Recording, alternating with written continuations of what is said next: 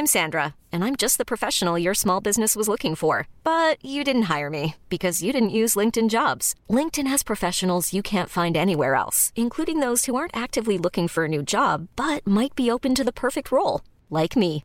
In a given month, over 70% of LinkedIn users don't visit other leading job sites. So if you're not looking on LinkedIn, you'll miss out on great candidates like Sandra. Start hiring professionals like a professional. Post your free job on linkedin.com/achieve today. Et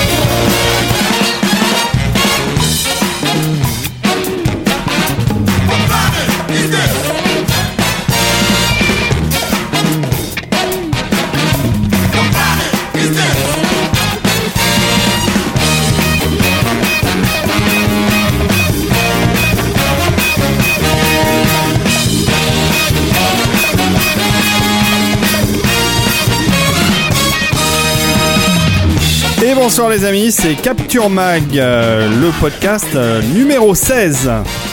Et voilà, bah, ce soir je suis entouré de la crème de la crème euh, des journalistes cinéma, des gens euh, qui ont bon goût, qui sont des gens formidables, qu'il faut écouter avec attention car leur parole euh, est assez souvent de... qu'est-ce qui t'arrive là? Arrête un peu, putain, de dire n'importe quoi Oh, j'essaye de faire un peu de lèche en ce début d'année, ça fait pas de mal. Un peu de lèche, la crème de la crème, on est en plein boucaquet là. Et pourtant, le sujet de ce soir euh, n'a rien à voir avec le boucaquet puisque vous allez par- vous avez décidé, les amis, de parler de Martin Scorsese. Et pour Oui. en parler, euh, j'ai avec moi Rafik. Euh, Salut. bonsoir Rafik. J'ai aussi Stéphane. Salut David. Et j'ai l'inénarrable Arnaud. L'ineffable. Bonsoir David, bonsoir Le truculent Arnaud Bordas. Et je n'ai pas de Julien sous la main, mais euh, nous l'aurons parce qu'il bientôt. n'aime pas Martin Scorsese. Il n'aime pas Martin Scorsese, c'est ça. Il déteste Martin Scorsese. Mais on le salue bien bas. On le salue, mais bon, comme il nous écoute, hein, on peut dire toutes les bêtises qu'on veut. euh, il ne sera pas là pour nous T'es corriger. vraiment sûr qu'il nous écoute, il s'inflige ça, tu crois Je Vraiment, crois. il a pas autre chose à faire. le Ah, pauvre. moi, il m'a envoyé un texto en disant qu'il nous écouterait et qu'on avait intérêt à pas dire de bêtises. D'accord. Et ben comme ça, C'est vous trop êtes tard prévenus, déjà, les C'est déjà trop tard et l'autre il parle de boucaquet, l'autre l'autre, il, est, il est ineffable et, et truculent.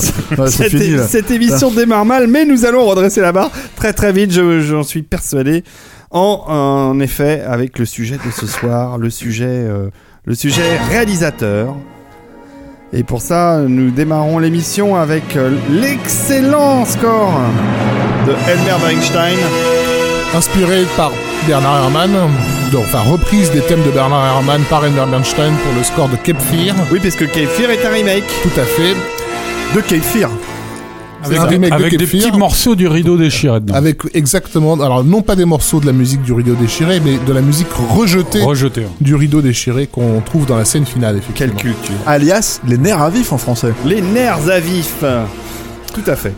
Alors, pourquoi débuter sur ce morceau? Pourquoi euh, Pourquoi parler de- euh, de Scorsese, Voilà, donc euh, la, la Pourquoi raison ne pas commencer simple. avec la musique de Raging Bull ouais. Par exemple, on aurait pu. La raison est simple, donc euh, nous n'avons pas pu voir à, à temps le film euh, Silence euh, qui sort. Qui est la nouveauté. Qui est donc le nouveau film de Martin Scorsese. Et en se demandant si, euh, si ça valait le coup pour nous de, de, de, de faire un, un capture mag consacré euh, à ce, à ce réalisateur, euh, on en a déduit qu'il était finalement déjà celui-là très largement défendu de part et d'autre, et surtout suffisamment connu, euh, que sa carrière était connue. Et en réalité, moi, oui. il m'apparaît, et mes collègues seront peut-être d'accord avec moi, Scorsese a beau effectivement être un des cinéastes les plus connus internationalement, et ce depuis une trentaine d'années, ce qui n'est pas rien, euh, il n'est connu même, même que plus, mais 40 même. connu que pour une facette bien particulière de, de, de son cinéma et qui a une, une tendance régulière à ce qu'une autre facette de, de Scorsese soit souvent euh, mise à l'abandon, y compris euh, chez les cinéphiles. Et donc c'est sur ce, ce- ce- ce- cet autre versant, sur le côté obscur de, de Scorsese qu'on a décidé de La s'attarder ce soir cachée. la face cachée ou la voilà Euh, en tout cas celle qui ne qui se dévoile pas immédiatement comme étant du Scorsese pur jus parce que donc il a quand même maintenant une carrière qui court euh, sur euh, pas loin d'une cinquantaine d'années et, euh, et, et, et des films qui euh, qui appartiennent à, à, à des genres euh, parfois presque antinomiques euh, donc il nous a semblé bon de, de, de, de revenir sur euh, sur cette autre facette et surtout de voir s'il n'y avait pas une logique euh, qui reliait ces œuvres qu'on a tendance un petit peu à mettre de côté à oublier euh, parfois à être embarrassé euh, de de se dire ah oui il a aussi fait ça euh, Oui, c'est voilà. c'est ça. C'est-à-dire, c'est- en gros, en gros, c'est quelqu'un qui a, qui a une, une sorte de versatilité euh, quand on, on balise un petit peu, qu'on qu'on regarde sa, sa filmographie, qui a investi plein de genres différents, euh, euh, de manière totalement différente d'un film à l'autre. Et c'est vrai qu'on on, on a tendance à en retenir que euh, les, les, les grands films, à la fois encensés par la, la critique euh, et qui, puis, qui sont devenus des classiques aussi. Quoi. Et qui sont devenus classiques aussi pour une raison très simple, c'est qu'il a euh, ces films-là, on parle des Taxi Driver, on parle des Raging Bull, ah, au-delà Ah, des, euh, You Fuck My. Wife et des, euh, et des euh, You Talking To Me et ce genre de trucs, c'est des films surtout qui ont créé des logiques de langage cinématographique qui sont repris par d'autres réalisateurs et qui sont identifiés comme venant de la part de Martin Scorsese. Euh, toute, toute, toute sa cinéphilie, en fait, euh, s'est projetée dans ces films-là euh, et a créé, je veux dire, même lui-même en a joué avec, ça. Par exemple, les affranchis, toute cette logique de raconter le film avec une voix off, euh, euh, qu'il a poussé dans- au paroxysme dans, dans Casino avec trois voix off, avec, etc., etc. C'est des trucs en fait qui sont repris, tout- toutes ces logiques de chronique en fait qu'il a, qu'il a réinventé comme ça. C'est repris par euh, des cinéastes comme Paul Thomas Anderson, voilà. Et c'est ce qu'il en fait aujourd'hui euh, quelque part aussi le réalisateur qu'il est, c'est-à-dire pas seulement parce que c'est il a fait ces films-là, mais aussi parce que les gens le citent explicitement. Et puis, euh, je pense aussi que je parlais de versatilité, mais tu, tu, tu disais tout à l'heure, euh, en, en disant Rafik, ça fait même 40 ans. C'est vrai que la, la, la Palme d'Or à Cannes, c'était il y a déjà 40 ans, quoi, Mhm. euh, en 76. Et, euh, et donc, c'est quelqu'un. Avec Taxi Driver. C'est- C'est c'est quelqu'un euh, parmi euh, tous les, les, les, les jeunes réalisateurs du Nouvel Hollywood ré- révélés dans les incendies, c'est peut-être avec Spielberg le seul qui est encore là et euh, qui tourne encore et qui tourne des, gros projets et euh, qui se remet en question. Enfin, je veux dire, il y a quelques années, la, la, la 3D a été un- une véritable révélation pour lui de son propre aveu quand il a tourné Hugo Cabret. Euh, voilà, c'est que- c'est quelqu'un qui se repose pas vraiment sur ses lauriers et qui continue d'avancer. C'est vrai qu'en off, en off, on a, avant d'enregistrer cette émission, on a, on parlait de Scorsese et donc c'est exactement ce que tu disais. Je sais plus si c'était Rafik ou Arnaud. C'est ah oui, c'est vrai, il a fait ce film-là. Ah, on, on s- on se surprend à se souvenir de sa filmographie parce Ouais. que on l'associe pas forcément à tous les films qu'il a fait. Il est, il est associé à un certain type euh, de, de, de films, à des films qu'on pourrait qualifier de scorsésiens, donc comme si, donc effectivement, il avait généré un, un, un, un genre euh, en soi. Effectivement, le, je pense que le, le, le point central, le point focal, ça reste je crois les affranchis qui est vraiment celui qui a bousculé un peu euh, un, un peu tout on aurait pu pendant longtemps ça a été Taxi Driver qui a dominé sa, sa, sa carrière et son identité euh, les, les affranchis a complètement redéfini au point où aujourd'hui il se sent presque dans l'obligation de, de, de réutiliser lui-même ses propres formules dans un film comme Le Loup de, de Wall Street. Ça n'a échappé à personne, y compris à des spectateurs non cinéphiles, que, ce, que Le Loup de Wall Street était dans la lignée directe de Casino et des Affranchis. Donc, euh, Malgré le presque- sujet en fait. c'est presque devenu un gimmick, euh, un peu de, le piège dans lequel Tarantino est en train de tomber euh, de son propre aveu aussi. Voilà. Euh, euh, donc euh, avant, avant que de pouvoir accoucher d'un film comme Les Affranchis, il y a eu une maturation de notamment à travers sa cinéphilie, parce qu'on sait aussi que Scorsese est un des, des réalisateurs les plus cinéphiles en activité euh, aujourd'hui. Voilà, c'est c'est une c'est euh, c'est une encyclopédie vivante du, du cinéma et pas seulement du cinéma américain, mais aussi du cinéma européen. Euh, C'est d'ailleurs presque un historiographe de, Voilà. aussi à travers ses documentaires. Et j'ai j'ai l'impression que si on déroule donc euh, la partie la partie de sa carrière qui est un petit peu obscurcie, on va retrouver ce fil euh, cinéphile euh, régulièrement. Euh, déjà prenons un exemple. Dès le début, le court métrage connu de, Scorsese, c'est The Big Shave. hein. C'est vraiment celui-ci, chez les cinéphiles, qu'on cite sy- systématiquement comme étant le truc qu'il a, a révélé. Stylistiquement, The Big Shave est très intéressant, il est très marqué par son époque. Mais quand on, quand on voit le court métrage qui le précède, qui est It's Not Just You, Murray, on, voit que euh, celui-ci, euh, qui raconte la chronique d'un bootlegger, est beaucoup plus annonciateur de ce que va être la, vraie carrière de Scorsese. On a déjà des, bribes des affranchis dans, ce film, qui à l'époque est une tentative de, mixer euh, son amour déjà bien existant pour le, le film de gangster avec les chroniques du cinéma italien euh, de, du néoréalisme qu'il qui, qui, qui, qui, découvrait avec ses, avec ses parents. Euh, et, et, on a comme ça ces petites scénettes de la vie quotidienne montées très rapidement, très cut, etc., qui annoncent déjà les, les, les affranchis. Et puis qui, qui, annoncent aussi euh, Voilà. Et donc, voilà, et donc je trouvais intéressant que ce court métrage là, euh, typiquement scorsésien, soit soit soit soit déjà euh, un peu un peu caché. On n'en parle pas si souvent euh, que ça. Euh, évidemment, c'est un un des grands noms, si ce n'est le peut-être même la pièce centrale de ce qu'on a appelé le, nouvel euh, Hollywood. Euh, on a au sens où, euh, en tout cas, une partie de la critique a voulu opposer une certaine fange des réalisateurs de, de, des années 70 à, d'autres, c'est-à-dire le nouvel Hollywood, on l'attribue plus souvent à des Scorsese, Coppola, euh, Bogdanovich, LHB, Altman, en mettant de côté Spielberg, De Palma, Lucas. Là où Scorsese est vraiment à cheval entre les deux, déjà ses amitiés le portent beaucoup plus du côté de De Palma et Spielberg. Il a eu beaucoup plus de, de, de, de rapports. Quand, euh, quand on regarde leurs projets communs euh, mmh. concrétisés ou avortés d'ailleurs, oui. euh, qui se sont refilés entre eux, Spielberg voilà. et, et, Scorsese et De Palma, c'est clairement euh, effectif. Quand même. Donc on oublie régulièrement que Scorsese a vraiment démarré sa carrière euh, entre guillemets professionnelle dans le cinéma d'exploitation avec euh, Boxcar Bertha donc qui est une production Roger Corman qui surfait euh, qui tentait de surfer sur euh, sur le succès de, de, de, de Bonnie and Clyde un petit peu euh, qui est une idée qui avait été en fait le L'idée du film avait été suggérée par Corman euh, comme une espèce de suite de son Bloody Mama, qui avait été un, qui était un de ses succès euh, de, de, l'époque. Et il avait repéré euh, Scorsese, qui avait, qui à l'époque avait été l'assistant sur le film Woodstock, enfin le film concert Woodstock, où il avait déjà, comment dire, commencé à, travailler sur un truc qui, va utiliser des années plus tard dans, dans la dernière valse, qui est l'idée de préparer un storyboard sur des scènes de concert. C'est-à-dire on n'avait pas l'idée à l'époque qu'on pouvait filmer euh, un, un, truc en direct, quoi, un concert en ayant préparé vraiment son, sa, sa, mise en scène comme si on faisait un film. Alors sur ouais. Woodstock, je crois pas que c'était aussi préparé que ça. Il a vraiment euh, développé ça sur The Last Waltz, oui. mais, euh, mais sur, sur, Woodstock, il me semble que c'était un peu plus. C'était en germe en tout cas mmh. dans, dans, dans, le travail d'assistanat qu'il avait qu'il avait qu'il avait fait. Donc Boxcar Bertha, qui est vraiment un film d'exploitation, un truc qui a été tourné en, en 24 jours d'après d'après Scorsese. et c'est John Cassavetes qui, après avoir vu le, le, le film, euh, lui a dit euh, quelque chose du genre euh, bon bah c'est très bien mon, mon ami Marty t'as gâché un an de ta vie à faire de la merde maintenant il va falloir que tu laisses tomber que tu fasses beaucoup mieux que ça parce que tu vaux mieux que ça.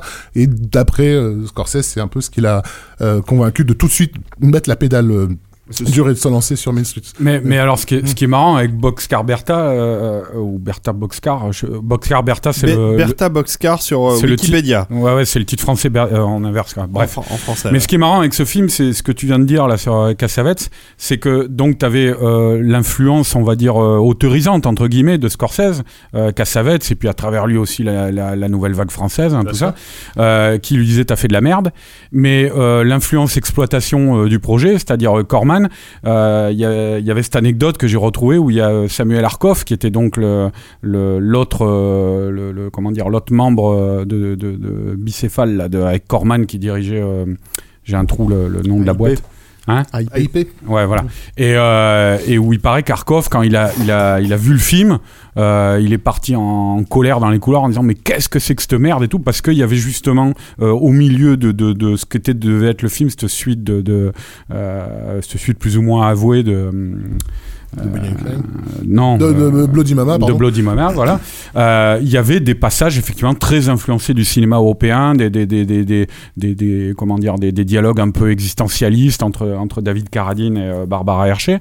Et, euh, et Arkoff, il n'avait pas compris qu'est-ce que ça venait foutre dans les, les films qu'il produisait habituellement. Donc c'est marrant de voir que finalement les, les deux euh, inspirations ou les deux figures tutélaires qui ont présidé à la confection de ce film ont renié Mais chacun de leur côté le film. Est-ce qu'il pourrait être intéressant aussi de signaler juste que, que dans cette époque-là, euh, il y avait une logique où il pouvait se chercher aussi par rapport à ce que ses producteurs en fait avaient comme problème avec lui. Parce que il n'y a pas que il y a pas que ça. Il y a les y a The Honeymoon Killers. Et tu as la lune de miel où il s'est fait lourder du, du, du, du, tournage, précisément parce que ouais, Scorsese était déjà plus ou moins Scorsese à l'époque, et qu'en fait les mecs lui ont dit mais il fait trop de plans, il fait trop de, il fait trop de, comment dire, pas de, pas de cut, mais de, de ah putain aidez-moi de, de- de- dans, le, dans son découpage il avait prévu beaucoup trop de, de mise en de mise en place et, et que et que d'un seul coup les mecs disaient on peut pas tourner c'est un film il, d'exploitation il- et, il- et- il le dit souvent, hein, qu'il était pas, il, il se sentait à sa place nulle part à cette époque-là. Et, et ce qui est étonnant, c'est que bon, donc il s'est fait lourder au bout d'une semaine de tournage sur ce film-là, il s'est fait remplacer par euh, Leonard Castle. Donc, C'est le seul film, il me semble, si je dis pas de bêtises.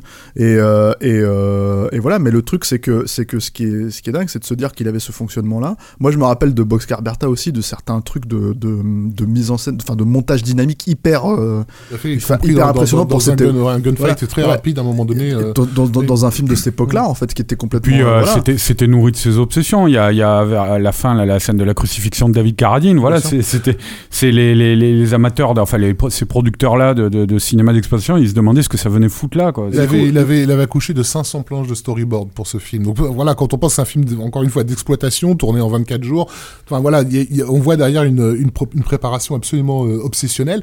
Est-ce qu'on peut dire cette frustration, en fait, justement, par rapport à des prods, et par rapport à ça, c'est ce que ça l'a pas poussé à être encore plus lui-même et justement de tu parlais de, la phrase de, de merde j'ai oublié le nom de, du qui lui a dit c'est bien t'as fait de la merde être, oui. ouais de Cassavetes et, et, et, et que ça l'a poussé à être lui-même en fait encore plus euh, dans euh, Mean Street en l'occurrence mais en y amenant tout- toute cette science cinéphile qui tentait justement Mhm. déjà de développer sur, euh, sur, sur ces projets-là. C'est-à-dire que c'est un truc, j'ai l'impression qu'il va le suivre toute sa carrière, de... de comment dire euh, on, on reconnaît chez Scorsese l'héritage italo-américain de, de façon évidente dans des films comme euh, comme Les Affranchis, euh, dans des films comme Casino. Voilà, c'est le spécialiste de la mafia, c'est ce, ceci, cela. Euh, on on Oui, l'apprécie puis pour son côté. cette observation de communauté dans leur quotidien, c'est très italien et, ça. Et c'est aussi on, on- on- le côté le côté très urbain, très attaché donc à, à- à une certaine dépression de de, de, de, de l'homme isolé dans, dans la ville, que ce soit Taxi Driver, des, des projets similaires, mais euh, en mettant donc de, un peu de, de côté que que ça n'est pas ça uniquement Scorsese c'est d'abord c'est une histoire du cinéma qui s'exprime euh, aussi à travers lui et qui fait que ce qui va plonger dans, euh, ce qui va infuser euh, ces projets autorisants ces, projets dans lesquels effectivement son identité italo-américaine urbaine euh, se, se met en place elle est nourrie par tout un cinéma classique, euh, qui soit américain, qui soit euh, anglais avec les films de Powell Pressburger, qui soit, euh, qui soit donc euh, italien avec les, les Fellini, les Rossellini, euh, et, et, et la nouvelle vague française. Et, c'est tout ça qui s'exprime dans, dans, dans, à travers Scorsese. Et euh, donc, euh, quand, quand, quand il va être vraiment installé, euh, parce que donc la Palme d'Or de, Taxi Driver va, immédiatement en faire un household name. Enfin, vraiment, tout d'un coup, euh, le, monde entier découvre, euh, découvre ce, nom. Il, a, entre guillemets, les pleins pouvoirs sur un projet euh, hollywoodien d'envergure. Et son premier réflexe, ça va être de marier les, contraires. C'est-à-dire de faire cohabiter un cinéma américain pour lequel il a beaucoup d'affection, qui est effectivement celui de Cassavetes et, euh, et de tout ce qui, qui, qui s'ensuit, euh, avec euh, l'héritage de la comédie musicale des années 40-50, euh, de Vincent Minnelli, de Stanley Donen, et des mélodrames aussi, des bons gros mélos des, des, des 50s, à travers le projet donc de, de New York, New York. C'est-à-dire, pour, pour résumer, en gros, la, la- d'un côté, la, la, la flamboyance mélodramatique et, et de l'autre, le, le- le naturalisme, voilà, naturaliste. ouais, c'est ça, exactement. Avec des dialogues à moitié improvisés, des comédiens très investis dans, le rôle, etc. Et une grosse artificialité plaquée par-dessus pour parler de choses réelles, enfin de, puisque donc c'est basiquement un film qui parle de ce que c'est que de faire du cinéma, quoi, et, et de, de, la partie de sa vie privée qu'on doit sacrifier à son art. C'est un projet qui va être un, euh, un véritable cauchemar pour lui parce qu'il est déjà à cette époque-là tombé dans dans des problèmes de de, dépendance euh, à différentes substances euh, qui vont ne faire que qui vont ne faire que que, s'aggraver par par la suite. C'est-à-dire, c'est, le, problème, c'est que c'est, il a, il a ses, cette dépendance à la drogue, justement, mais c'est aussi quelqu'un de malade qui va régulièrement à l'hôpital. C'est un asthmatique chronique. Et euh, donc euh, ça, plus la drogue, euh, il a eu à cette époque-là effectivement des séjours à l'hôpital où il dit lui-même qu'il a connu les journées les plus effroyables de sa vie, quoi, où, avec une souffrance terrible. On entend Liza Minnelli dans New York, New York. New York, New York. Donc voilà, New York, New York est vraiment un, un- Alors tu m'as étonné, euh, Rafik, parce que tu me disais tout à l'heure que moi je croyais que New York, New York, ça avait été un gros succès, parce qu'on connaît Ah ce non, non, film. c'est un- Enfin, en c'est tout un un film qui fait écho euh, dans l'inconscient collectif, et puis évidemment la version de de cette chanson de Sinatra par euh, Liza Minnelli, elle est ultra euh, connue. C'est-à-dire le, le problème, c'est je pense le Mais problème. en fait, non, c'est un bide. Le problème qu'a eu le public avec ce film, c'est que je pense qu'il a littéralement perçu euh, la schizophrénie dont était en train ou dont allait parler Rafik euh, du film, quoi. Euh, parce que c'est un, un vrai film à problème pour Scorsese. Euh, il je pense que c'est un film euh, à l'époque quand, quand il en parlait qu'il aimait au moment de sa sortie, quoi. Bon, c'est souvent le cas des réalisateurs quand ils sortent un film. Mais avec le temps, il, a, il, a, il en a souvent, il est souvent revu dessus et il a, il a souvent évoqué le fait que euh, c'était un film qu'il n'avait pas, qui, n'avait pas totalement contrôlé. C'est, je crois qu'il il continue d'écrire le scénario deux semaines après la sortie du tournage. Euh, après le début du tournage, pardon, et, et que euh, ça a, ça a continué comme ça jusqu'à la fin du tournage. Je veux dire, à- à- on voit qu'à certains moments, il ne, il ne savait pas clairement vers quelle, vers quelle euh, approche, il- les deux approches qu'on a citées, vers quelle approche il allait se diriger. Il était vraiment euh, euh, scindé en deux à cette époque-là. Et, et donc, il y a, c'est, c'est un, c'est un film extrêmement fétichiste euh, pour le coup, de, cinéphiliquement euh, parlant, Mhm. New York. C'est bourré dans tous les coins de petits détails, à le- le- que ce soit des, des, des références, parfois qui sont même pas cachées, hein, enfin de, de Niro qui, euh, qui euh, arrive dans un hôtel et qui donne pour nom euh, Michael Powell euh, pour, pas- pour pas donner son vrai nom, ce genre de choses-là.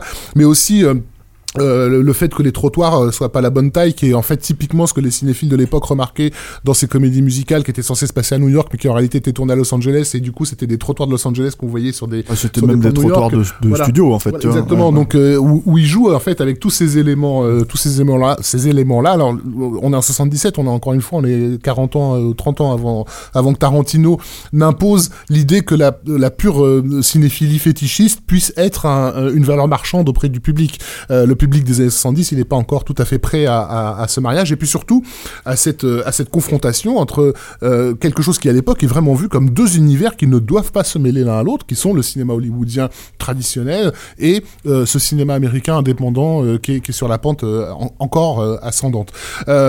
Scorsese voulait carrément aller beaucoup plus loin que, le film ne, l'a autorisé. qui- il voulait le tourner au départ en, en, 1,33 en 1,37. Euh, donc évidemment les producteurs lui ont fait comprendre que ça allait pas être possible. Euh, néanmoins il a, il a obtenu de pouvoir tourner euh, uniquement avec la quasi intégralement avec une, une lentille euh, 32 mm pour retrouver un peu le, le type de profondeur de champ spécifique de, de, de, de ces films là. Enfin voilà donc il y a Vous voulez pas le tourner en noir et blanc aussi hein? J'ai en noir et blanc je suis pas sûr non. Euh, mais bref il s'est retrouvé donc il pas avait une version black and chrome il, avait euh, donc il avait comme pour, pour monteuse Marcia Lucas avec qui il avait fait euh, Alice Doesn't Live Here Anymore euh, qui avait fait un boulot magnifique aussi sur sur, Ta- sur Taxi Driver. On ne dira Alice jamais à, on dira jamais à, à quel point euh, Marcia Lucas était une des plus grandes monteuses des années euh, 70 On Euh, spécifie et pour son- et pour que son la- mari aussi. La femme de, donc, De de George Lucas à la femme de George qui avait été voilà qui, qui avait été obligée d'aller à la rescousse de son mari sur son petit film de science-fiction merdique euh, de la que, même voilà. année que New York, année, New York. fait. Mais effectivement, elle, euh, quand elle bossait sur les, sur les deux films, elle- New York, New York, c'était le projet important de l'année. Euh, Star Wars, elle le faisait parce qu'elle aidait euh, George à se sortir de son pétrin, mais le vrai projet, c'était c'était New York, New York. C'était le film qui était attendu, quoi. Euh, donc, les, je, je crois que la, la première copie faisait euh, D'ailleurs, Lucas, Lucas le vivait très mal à Bien l'époque. sûr, bah oui, évidemment. Et puis surtout, elle, elle, elle crée- d'un point de vue créatif, elle se sentait beaucoup plus euh, en phase avec ce que Scorsese essayait de faire avec, euh, avec New York, New York. Euh, là où Star Wars, c'était plus de l'ordre du sauvetage, en fait. Euh, donc après un une tentative d'un montage de, de 4 heures et demie, le film a été réduit à, à, à 130, 136 minutes. Et quand Euh, il est ressorti, il est remonté à 163. Voilà, tout à fait. Donc, euh, et ça a été donc un, ben, un, un bid sévère pour le premier film vraiment, véritablement hollywoodien de, de, de Scorsese.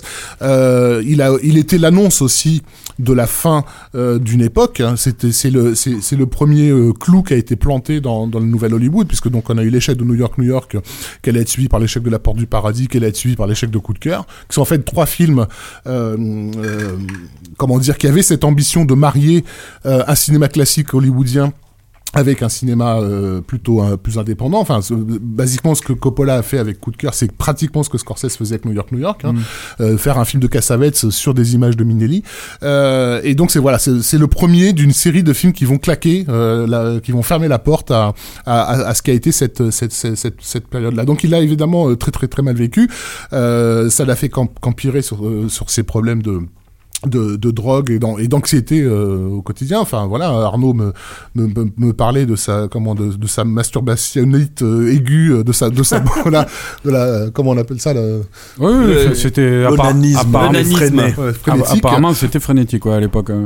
Donc ça, plus la drogue, ça devait donner des Voilà, et, puis, une anxiété euh, terrible que, que, que ses amis de l'époque n'ont jamais hésité à, à révéler aux, aux- aux journalistes. Hein. Enfin, où, euh, voilà, c'était pas le genre de gars que fa- fallait pas s'attendre à ce qu'il soit là euh, si tu faisais une soirée entre potes. Quoi. Généralement, il, il était tout seul dans sa, dans sa chambre à trembler sous les draps. euh, voilà, il le vivait très mal.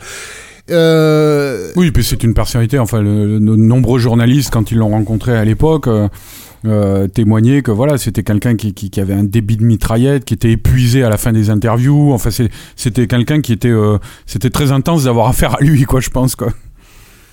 Et donc voilà, et dans, dans, dans si on continue sur la série, parce qu'évidemment après euh, il y a euh, y a Raging Bull qui là pour le coup euh, va être le, un, un, un des films les définitifs dans la carrière de Scorsese, enfin qui va au sens qui va le définir auprès notamment de la de la de la critique. Mais juste après va arriver ce ce film euh, que je trouve incroyablement attachant, qui est euh, The King of Comedy, donc la valse des pantins avec euh, avec euh, De Niro et, et Jerry Lewis, euh, et qui est vraiment quelque chose qui va être euh, absolument pas compris, je pense, par, euh, par, par les, les, gens à sa sortie, à un point tel que, que Scorsese dira plus tard qu'il a qu'il euh, qu'il avait carrément regretté d'avoir euh, fait ce film.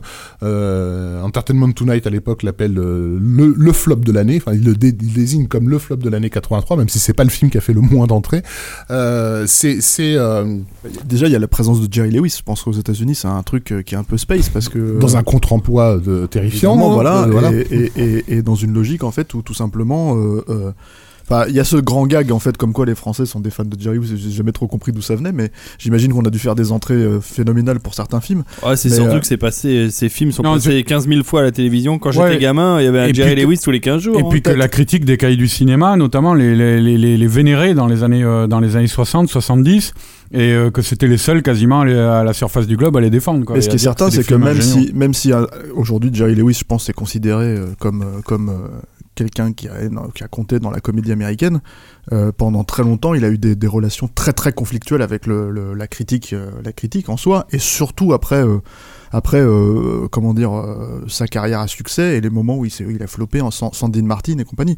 Donc le truc, Ah. c'est que aller repêcher pour un cinéaste cinéphile comme comme Martin Scorsese, aller repêcher un, un, un, personnage aussi, comment dire, un vieux euh, de la vieille, mais pas, pas seulement ça, mais vraiment quelqu'un qui est aussi, euh, aussi euh, ambivalent aux, aux yeux de, de la critique. En fait, je pense que ça a déjà teinté le, le- la réception du film. Et en puis soi, très, hein. com- très compliqué à gérer, hein. il, en a, il en a bavé, hein, Scorsese, Ah bah, sur le, euh, le- le tournage de, de, de La Vallée des Pantins. Il racontait, il racontait que, en fait, il disait déjà que c'était étonnant, parce qu'évidemment, c'est le comique euh, grimaçant des années 60, Jerry Lewis, mais que c'était un putain de gros dur, quoi. C'est-à-dire, par exemple, dans un hôtel, euh, il y avait euh, quelqu'un qui, le qui euh, le réveillait en pleine nuit pour une connerie sur le tournage ou un truc comme ça.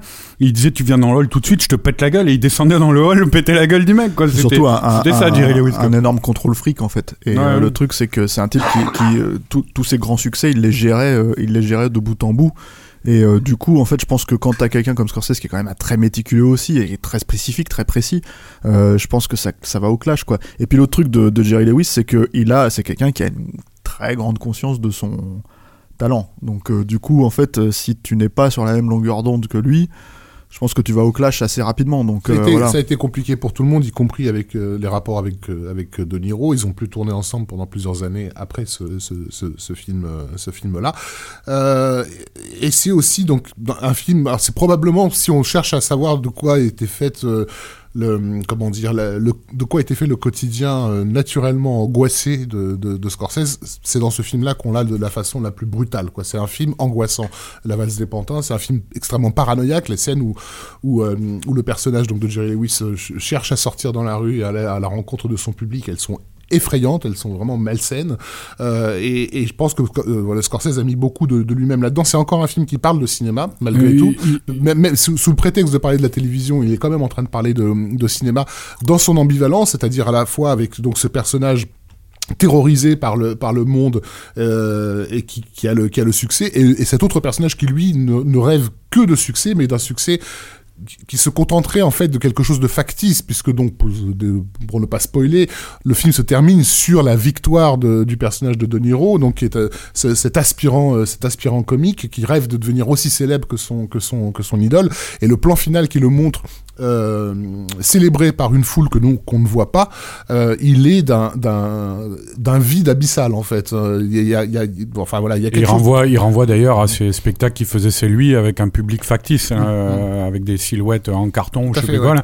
Et donc effectivement le fait qu'on ne revoit pas le public, ça renvoie euh, dans la scène finale, ça renvoie à ça.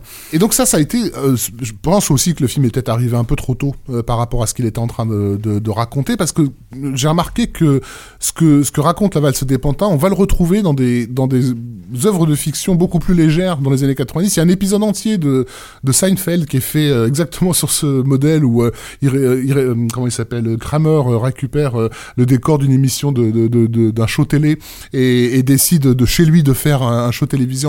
C'est-à-dire quand, quand ses amis déboulent, il les oblige à s'asseoir sur la chaise, voilà, et à, et à présenter à un public qui n'est pas là. Et ça renvoie directement aux scènes de, de De Niro dans, dans le film. Ben, C'est-à-dire l'é- l'époque aussi où la valse des pantins arrive, c'est une époque où je pense que le, le- Stéphane qui connaît bien ce genre-là peut-être euh, le confirmera, mais où le stand-up n'avait n'avait pas atteint encore le, le côté euh, l'ère postmoderne, tu vois, avec Mm. une sorte de réflexion sur son propre euh, sur son art, quoi. Et donc effectivement montrer le- la, la face obscure de ça, euh, ça, du ça succès, pouvait ouais. désarmer, Ouais, désarmer ça- les gens. la- quand tu parles d'aspect postmoderne par rapport à ça, c'est ce que tu veux dire euh, le- la façon dont, dont De réflexion sur son propre art, quoi. et puis de des névroses en fait qui le nourrissent en fait tout Mhm. simplement parce que c'est c'est c'est ce que disent c'est ce que disent tous les Seinfeld les Louis C.K. les mecs comme ça qui clairement euh, mettent le truc en avantage. Bah non mais parce que c'était l'époque de Johnny Carson. C'est l'époque du mec euh, du mec qui euh, qui en gros si tu veux à chaque fois qu'il avait une vedette à, à la télé c'était le, le, le, le- le- c'est un peu euh, comme Jimmy Fallon aujourd'hui, on va dire quelque part, euh, sans, comparaison euh, dans l'absolu, mais c'est vraiment un peu le, truc où tout le monde est beau et tout le monde est gentil. Bon, il faisait très bien son travail, hein, Carson, mais c'est vrai qu'il a révélé beaucoup de monde d'ailleurs. Mais c'est vrai que le truc, c'est qu'il était dans une logique. et c'était le seul vrai, vrai Tonight Show suivi à l'époque, en tout cas le plus populaire, le plus. voilà. Donc quand, les gens en fait, qui, devenaient célèbres dans les années 70 et 80, ils passaient par Johnny Carson lui-même. Et je trouve en fait. quand- évidemment, nous on n'a pas découvert ça, surtout à l'époque, nous en tant que Français on pouvait pas voir ça. Donc on le voit un peu sur, sur, sur YouTube aujourd'hui, on découvre ça à, retard, à retardement. Euh, Johnny Carson, c'est une légende, c'est une légende de, de la télé américaine. Pour nous, c'est un peu daté, quoi. Quand tu revois un peu la façon dont il présentait les trucs, son humour, il est un peu daté. Euh, bah, je veux dire, même un mec comme Letterman qui débutait à l'époque, il a un peu dynamité ça par rapport à Carson. Carson, c'était un peu le papa, quoi. Donc c'est vrai que j'imagine effectivement que sortir la vase des pantins sur ce sujet-là à cette époque-là, c'est un peu euh, aller contre le, le, le- le vent, quoi.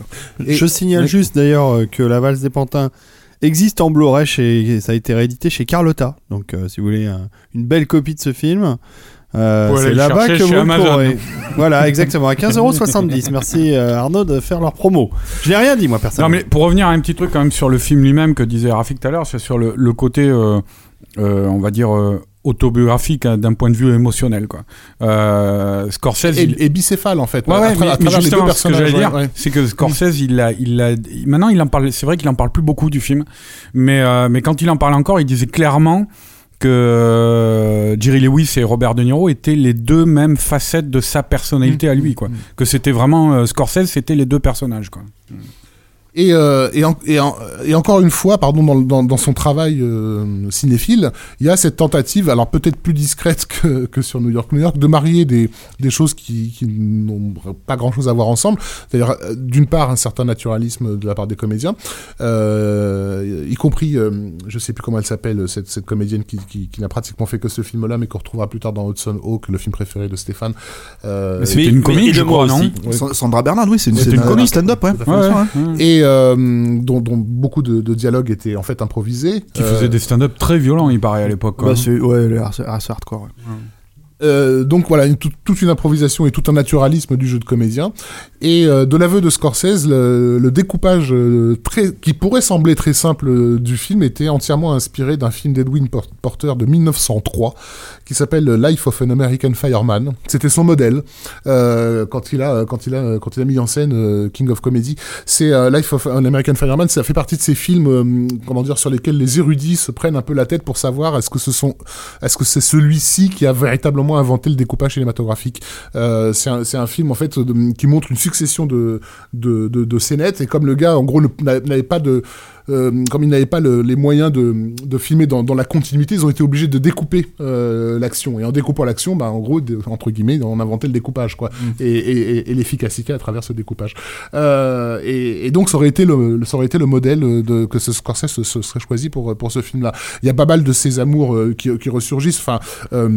Le, euh, le simple fait euh, que comment dire que parce qu'on a on a tendance à un peu l'oublier mais euh, la, la partie rock'n'roll de, de Scorsese hein, quelqu'un qui donc a commencé qui, a, qui a été assistant sur le, le concert de Woodstock qui a ensuite fait le, le documentaire The, The- The Last Waltz pour lequel il a fait un véritable donc travail de préparation storyboardé pour, pour pour filmer ce, ce, ce, ce concert de la de, de la dernière valse mais qui est aussi quelqu'un qui va qui va se prendre dans la tronche l'arrivée du punk sur la scène euh, new-yorkaise. Il rendra hommage à ça en produisant des années plus tard la série euh, Vinyle. Euh, et dans euh, dans un film comme King of Comedy, vous pouvez vo- vo- voir euh, apparaître les, les clashs euh, au détour d'une d'une d'une Dans- séquence dans voilà, la qui rue, là, qui était en train d'enregistrer à Euh, l'époque. ouais, euh, puis à même New un, peu plus, même un peu plus tard, il me semble qu'il utilise des Sex Pistols dans, dans certains de ses films, non? Dans, Pas dans pas dans Goodfellas, dans, dans, dans la, la fin, la fin des Ouais, affranchis, ouais, ouais. mais, euh, mais non, mais là il y a les clashs euh, à l'image. Ouais, ouais, ah oui, oui, Euh, oui, bien sûr. ouais. Oui, c'est. De Niro est en train de s'engueuler bah, avec Dans la Sandra rue, avec Bernard, Sandra là, Bernard, et puis t'as les clashs et- qui se et- retournent sur eux, quoi, les gens qui les regardent. en train- Ils sont en train de se marrer. Euh, donc voilà. Euh, en- en- mais je pense que c'est un film. euh, bon, déjà, c'est un très beau film, un film attachant. Je pense, voilà, pour ceux qui l'ont qui l'ont pas vu, euh, vraiment, mm, matez-le. Euh, et aussi, peut-être, vous mettrez le doigt sur sur ce qu'a pu être le Scorsese euh, angoissé. Je, je pense qu'il l'est toujours encore aujourd'hui. hein. C'est marrant parce qu'il y a Euh, quelque chose d'un peu organique dans ce film, c'est-à-dire que en fait, en gros, euh, euh, j'arrive pas. Autant quand tu vois euh, le Raging Bull, quand tu vois euh, euh, Taxi Driver ou quand tu vois euh, euh, les Infranchis, Casino, tout ça, tu vois la mise en scène en fait, si tu veux vraiment. Et dans celui-là, en fait, j'ai l'impression que c'est un truc qui complètement, c'est pas en retrait, hein, Mm. c'est- c'est clairement. Alors ça, le, le truc aussi, c'est qu'il voulait clairement à cette époque, alors même si c'est un truc quand même, euh, on va dire euh, un peu euh, doux amer, enfin pas doux amer, mais c'est une comédie euh, qui n'en est pas vraiment une quoi à l'arrivée. Mais il voulait vraiment faire une comédie. Ouais, Enfin, comédie, n'est- non, mais- com- comédie et surtout chez Scorsese n'exclut pas mise en scène. Non, mais justement- c'est pas le cas, hein, c'est bien, c'est pas ce que je dis. Justement, Mais c'est vrai que c'est pas aussi il y avait la conscience chez lui, pour lui, la comédie, euh, il avait ciblé le fait que euh, la comédie était un genre où il y avait une mise en scène beaucoup plus statique. Euh, euh, qui laissait justement euh, se développer la performance de l'acteur, que ça jouait beaucoup là-dessus, et volontairement, il a adopté un style moins voyant sur ce film. C'était Voilà, une et- volonté de sa part. Du coup, il y a quelque chose d'organique qui le rend moi, effectivement aussi très. euh, ah, je pense qu'il dénote aussi à cause de ça, hein, et que du coup, les, les, les, on va dire les amateurs de Scorsese, euh, du Scorsese euh, opératique, on va dire, passent un peu à côté parce que justement, en fait, il a pas, il y a pas ce, ce- ce- cette science. Comment dire poussée dans les extrêmes quoi de, de, de la mise en scène Euh, mais effectivement ouais c'est c'est un, c'est un film assez attachant et assez euh, et même plus plus moins noir qu'il puisse paraître en fait par moment aussi pour nous c'est-à-dire effectivement euh, touchant quoi Voilà. Et donc là, on arrive dans les années. On est. Un film on- qui on- devait on- être réalisé par Chimino à la base. hein. Ouais. Par Michael Chimino. Ah ouais, Ah, Ouais. je savais pas ça Donc on avance, Rafi dans on, est, on, est, on est dans les années 80. Ah, Euh, les 80s. Voilà, les 80s, euh, Hollywood a t- très clairement changé. Euh, pour Moi resituer, aussi. non mais voilà, non mais la, J'ai mûri. La valse des pantins, il sort. euh, c'est- on est à l'époque du retour du Jedi, donc on est vraiment dans une dans une dans Ah une bon, c'est pas la fin des années 70 Non, pas du tout. Justement, on est, Scor- c'est ouais, mais- 82 hein. Ah oui, t'as raison, 83, c'est 83, l'année du retour du Jedi. Euh, mais voilà, mais, non, mais ça, ça, en dit long, ça en dit long sur aussi euh, peut-être le, le, le- le décalage que Scorsese peut vivre euh, à cette époque-là. Il n'est pas le seul. hein. Il y a plein de réalisateurs des années 70 qui se sont complètement dépassés par ce qui est en train de se, se produire à l'époque. Il y en a à- même qui à disparaissent et euh, qui disparaissent du jour, du jour au lendemain. Voilà, c'est l'époque où justement Bogdanovich va faire des trucs comme Masque, etc. Enfin, ils essaient de, de choper tous les projets qui peuvent passer en, dans l'espoir de recollecter Altman. Popeye, enfin, c'est la, voilà. c'est la Bérésina, quoi. Ah ouais, Popeye d'Altman. Et, euh, et, et, et donc Scorsese sent bien qu'il va falloir qu'il euh, qu'il se réfléchisse en fait, qu'il se réinvente d'une certaine façon. Euh, et il va, il va faire, il va récupérer un projet euh, à la volée qui n'était pas un projet qui avait été développé pour lui, mais qui avait été développé pour Tim Burton, qui à l'époque venait de faire le, le, court métrage Vincent, euh, et qui était le, le, projet After Hours. Donc, euh, euh, donc Burton, je sais pas exactement s'il a eu l'occasion de, de, de, commencer à travailler ah, de, c'est vrai dessus. Sérieux? Ouais, alors moi, moi je ne savais. D'après Griffin Dune, ouais. Moi, moi, ce que je savais sur ce truc, euh, je savais pas ça là sur Burton, c'est que euh, justement il était en quête de, de se réinventer, il cherchait à se réinventer à cette époque-là et il voulait quitter un petit peu justement les, les, les, les studios quoi, Euh, parce que La Valse des Pantins c'était un film de studio aussi quand même. Et, euh, et du coup il s'est dit je vais me mettre à, à lire un peu les scénarios qu'on m'envoie quoi. Et, euh, et il a trouvé dans cette pile de scénarios le, le, le scénariste, je ne me rappelle plus comment il s'appelait là. C'était lui le scénariste de son épisode d'Amazing Stories aussi là. Joseph Mignon. Voilà, Joseph Mignon, qui était totalement inconnu, le mec, à l'époque. Et, euh, et du coup, il a, il a, il a flashé là-dessus, mais alors je savais pas que ça, ça avait été un moment euh, envisagé C'est ce pour que Tim Burton. Griffin Jones aurait déclaré, donc euh, c'est et ça, et ça se tient euh, dans les dates. hein, Enfin, je veux dire, Mm. euh, Burton qui euh, aurait euh, gracieusement laissé la place lorsqu'il a appris que Scorsese était sur l'affaire, c'est dire en gros, je, je laisse passer la, la, la légende, quoi. Euh, et, euh, et donc ce projet euh, va être assez intéressant parce qu'il va être l'occasion pour Scorsese d'essayer de réinventer son, son style en fait de, de, de mise en scène avec un film qui va beaucoup plus emprunter euh, à l'école montante de, du vidéoclip et, et de la pub de, l'époque, notamment dans les éclairages nocturnes euh, teintés de, bleu, de rouge, etc. Pour ceux qui à l'époque tu veux dire que c'est un film des années 80 c'est un film des années 80. Ouais. Mais non seulement c'est un film des années 80, mais c'est un film qui, alors, au départ, le but de, enfin, de Scorsese, d'après lui, c'est Hitchcock qui va lui servir de, de, de repère par rapport à, aux effets énormes euh, que, le film met, met, en, met en scène, et notamment Pas de printemps pour Marnie, qui va servir un Mm. petit peu de, de modèle. Mais euh, Et Orson Welles. je sais hein. qu'à l'époque, euh, le petit con que, que j'étais, euh, j'avais vu, moi, une filiation entre euh, le film de Sam Raimi, euh, Mort sur le grill, Ah oui. et, et, et ce qu'on allait voir ensuite dans, Mais dans, dans After Hours. Visuellement, il y a, y, y beaucoup de pour une raison pour une raison je pense très simple c'est qu'il y a il y a une façon et qui est qui est moi je trouve c'est euh, un des trucs moi j'ai euh, pour pour euh, pour parler un peu de manière personnelle euh, j'ai découvert Scorsese dans vers la fin des années 80 en fait. Surtout quand j'ai commencé à vraiment développer ma cinéphilie quoi quand j'avais 12 13 ans.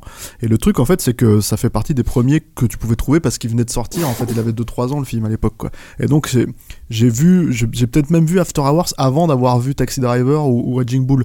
Et le truc en fait qui était assez fou euh, c'était de, de, de se dire en fait quand tu faisais un peu attention à la façon dont les films étaient filmés quoi c'est moi je me rappelle il y a un plan euh, qui est peut-être anecdotique pour la plupart des gens mais qui pour moi m'a vraiment marqué à l'époque.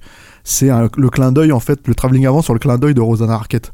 Et je me suis dit c'est dingue en fait que le mec se mette en place. Parce que quand je m'intéressais à la façon dont les films se faisaient je me disais ok donc ils font une mise en place il y a un truc c'est à dire que tu vas faire un plan comme ça ça va prendre peut-être 45 minutes sur le plateau voilà. Et je me disais il fait un pourquoi il fait un clin pourquoi il fait un travelling avant sur un clin d'œil?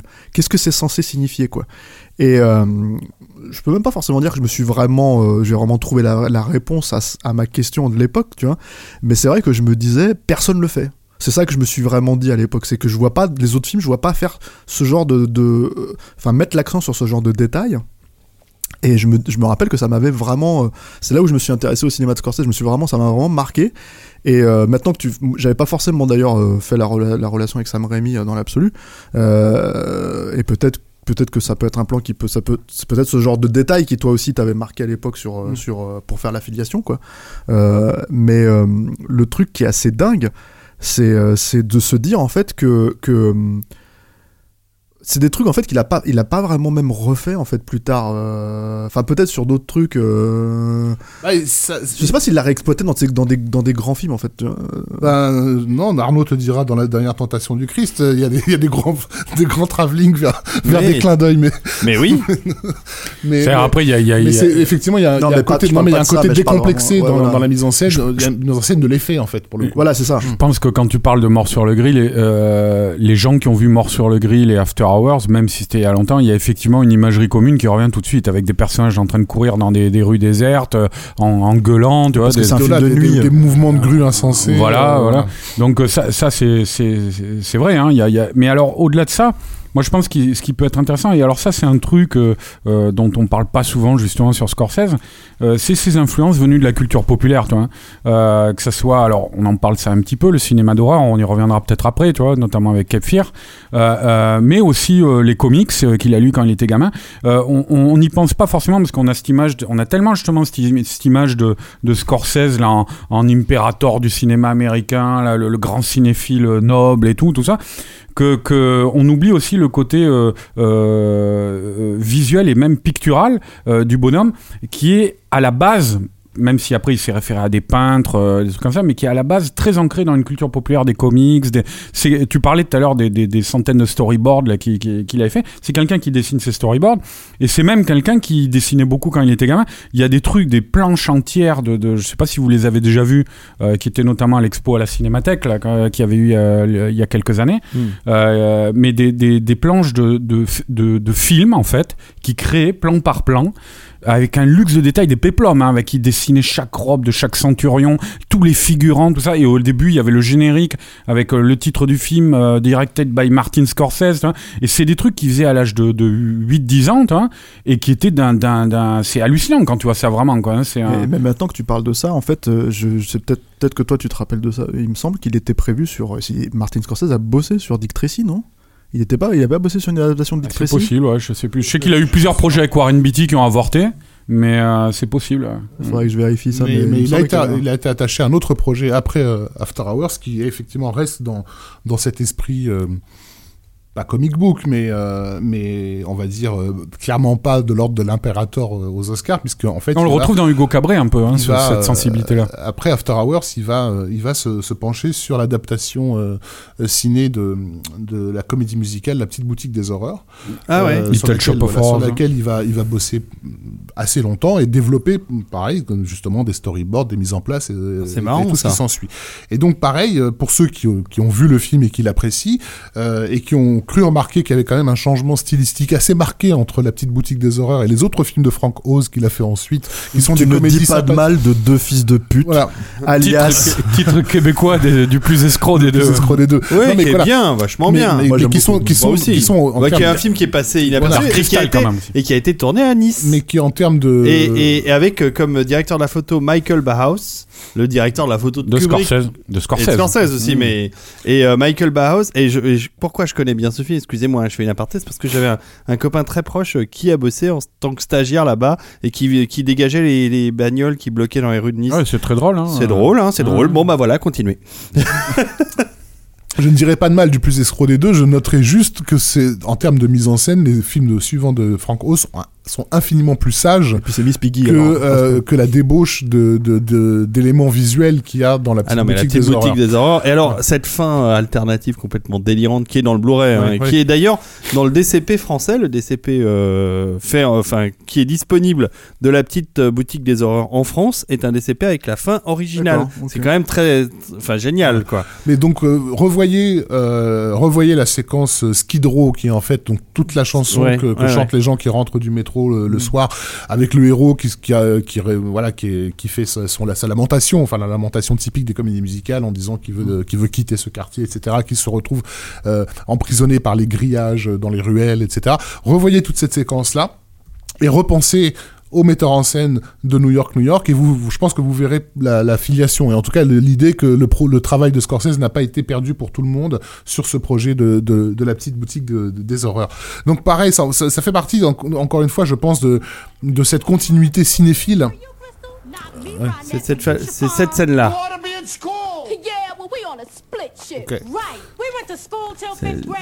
La, la musique va arriver. C'est d'ailleurs euh, une musique euh, extraordinaire composée par Alan Menken. C'est c'est ce qui a fait, c'est ce qui a révélé Alan Menken et Ashman euh, à, à Hollywood effectivement, et, qui a fait que euh, Disney leur a tout de suite mis la main, la main dessus. Ouais. Voilà, Skid Row. Non, on va pas rester très longtemps sur, euh, sur la petite boutique des Ah, c'est que dommage, c'est- Ça n'est pas un film de pas, Martin ouais, il l'a Scorsese. pas réalisé. Et il devait le faire. Mais il devait le faire. Non, mais il y a- il y, a- il y a beaucoup d'éléments qui permettent de le voir.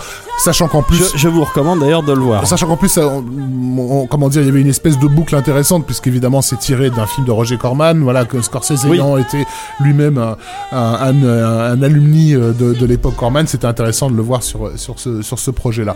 Mais pour, pour faire une petite, parce qu'on a, on a juste pour faire un, un petit retour sur After Hours, c'est aussi quand même un film qui malgré, malgré tout, en fait, peut-être moins, c'est moins évident euh, que un, un Que je veux dire Les Affranchis ou ce Casino.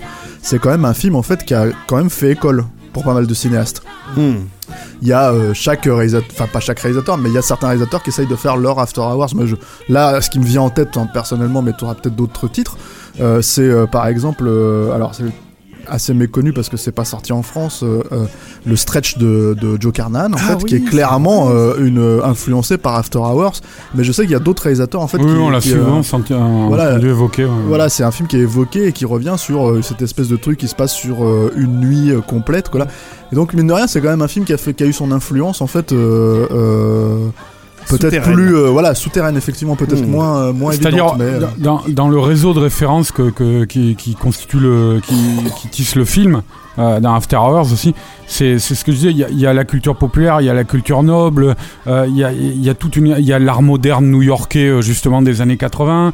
euh, il y a euh, Griffin Dune au début, il lit Tropique du cancer euh, euh, d'Henry Miller. Euh, par contre, euh, pour citer un autre Miller, à un moment on croise Dick Miller, le comédien de Joe Dante, qui Ah, est un spécialiste des, des, des films de Corman justement. Enfin voilà, c'est Chiche Marine. euh, Voilà, Chiche Chong. Euh, c'est c'est vraiment un film où je pense qu'il a le plus réussi cette alchimie entre les deux versants contradictoires de sa personnalité, quoi. C'est-à-dire Oui. le, le- Et en injectant dans ce, dans ce qui se voulait une- être une comédie citadine euh, rigolote, une dose d'angoisse quand même assez marquée. Enfin, tout- Mm. ah toute, ouais, la ouais, partie, euh, toute la partie qui touche à la, au handicap supposé de Rosanna Arquette, elle est vraiment, euh, vraiment glauque, sans que rien ne soit montré à l'écran. La, la rencontre avec le personnage de Lida Fiorentino est complètement out of this dire, world. là, voilà. ta, ta- ta copine. Ma, ma grande copine, exactement, mais on va pas rentrer dans les détails de la vie privée, messieurs. Euh, enfin voilà, donc. oui, euh, parce que Rafik a connu. Bon, pardon, excusez-moi. mais j'ai connu Linda Fiorentino, tout à fait, c'est une femme charmante. Et euh, Ah, le donc, voilà. Donc euh, Martin euh, Scorsese euh, tente de se réinventer dans, dans, dans, dans ce film-là et de reconnecter en fait avec la culture populaire. Euh, et, Il a et des le séquences public- purement fantastiques aussi, quand même. et- et parce que hum, c'est pas quelqu'un qui, qui saurait se satisfaire d'être le réalisateur palmé euh, à Cannes. Et, et- et- et il va constamment être à la, à la, à la tentative de reconquête de, ce- de ce public-là. Il faut aussi Ah, il se cherchait hein, aussi à mais l'époque. il va se chercher ouais. longtemps et, et, et, et, et ça c'est quelque chose que les gens, bon, y compris les cinéphiles, ont mis du temps à comprendre. Quand Arnaud a employé le terme d'impérateur tout à l'heure, euh, c'est une grande injustice faite à Scorsese de s'imaginer que lui-même se, prend se prend pour un, pour un grand cinéaste. C'est quelqu'un qui, jusqu'au bout, était convaincu qu'il n'était pas bon. Jusqu'à Euh, peu près euh, à la fin des années à la fin 80, des années on 90. l'entend à chaque film, Mm. euh, durant la promo, tout ça, dire je pense que c'est mon dernier film, on me laissera pas faire un autre film. Il y a, y a- ouais, il y a vrai, une- une- un vrai problème de légitimité chez lui. New York, New York, La Valse des Pantins, After Hours, ce sont les seuls films de Scorsese qui n'ont pas été nominés euh, aux Oscars. Euh, et il faut pas oublier qu'il a été régulièrement nominé sur toutes ces années-là pour ne jamais euh, l'emporter. Il a fallu attendre The Aviator, qui est clairement pas son, son plus grand film. Non, les infiltrés. Euh, les infiltrés, pardon. Mais sur The Aviator, par contre, la promesse qu'il avait faite le, le- le producteur de Miramax, c'était, c'était grâce à moi, tu vas enfin l'avoir ton Oscar, parce que Scorsese se croyait incapable de, de, mériter euh, ce genre de, prix. Donc il faut rappeler à quel point lui-même ne se voit pas euh, à, la, hauteur à, la- à laquelle les cinéphiles le mettent déjà, euh, sur le piédestal sur lequel les cinéphiles le, mettent- à, le mettent à l'époque. Et comment dire, il va peut-être, alors pas forcément jouer de ça, mais euh, on, y viendra, mais c'est, il va y avoir ces tentatives de, de, de travail sur le vidéoclip aussi, euh, qui vont, qui vont peut-être l'aider à, Bad, à se, à réinventer avec, euh, avec, avec Bad, Hmm. euh, euh, dans lequel il y a... Bon, alors évidemment, Bad, c'est une référence assez ouverte au- à, à une, de- à une des séquences dansées de, de West Side Story euh, qui se passe dans les, dans, pas dans les sous-sols, mais dans, dans, dans le garage.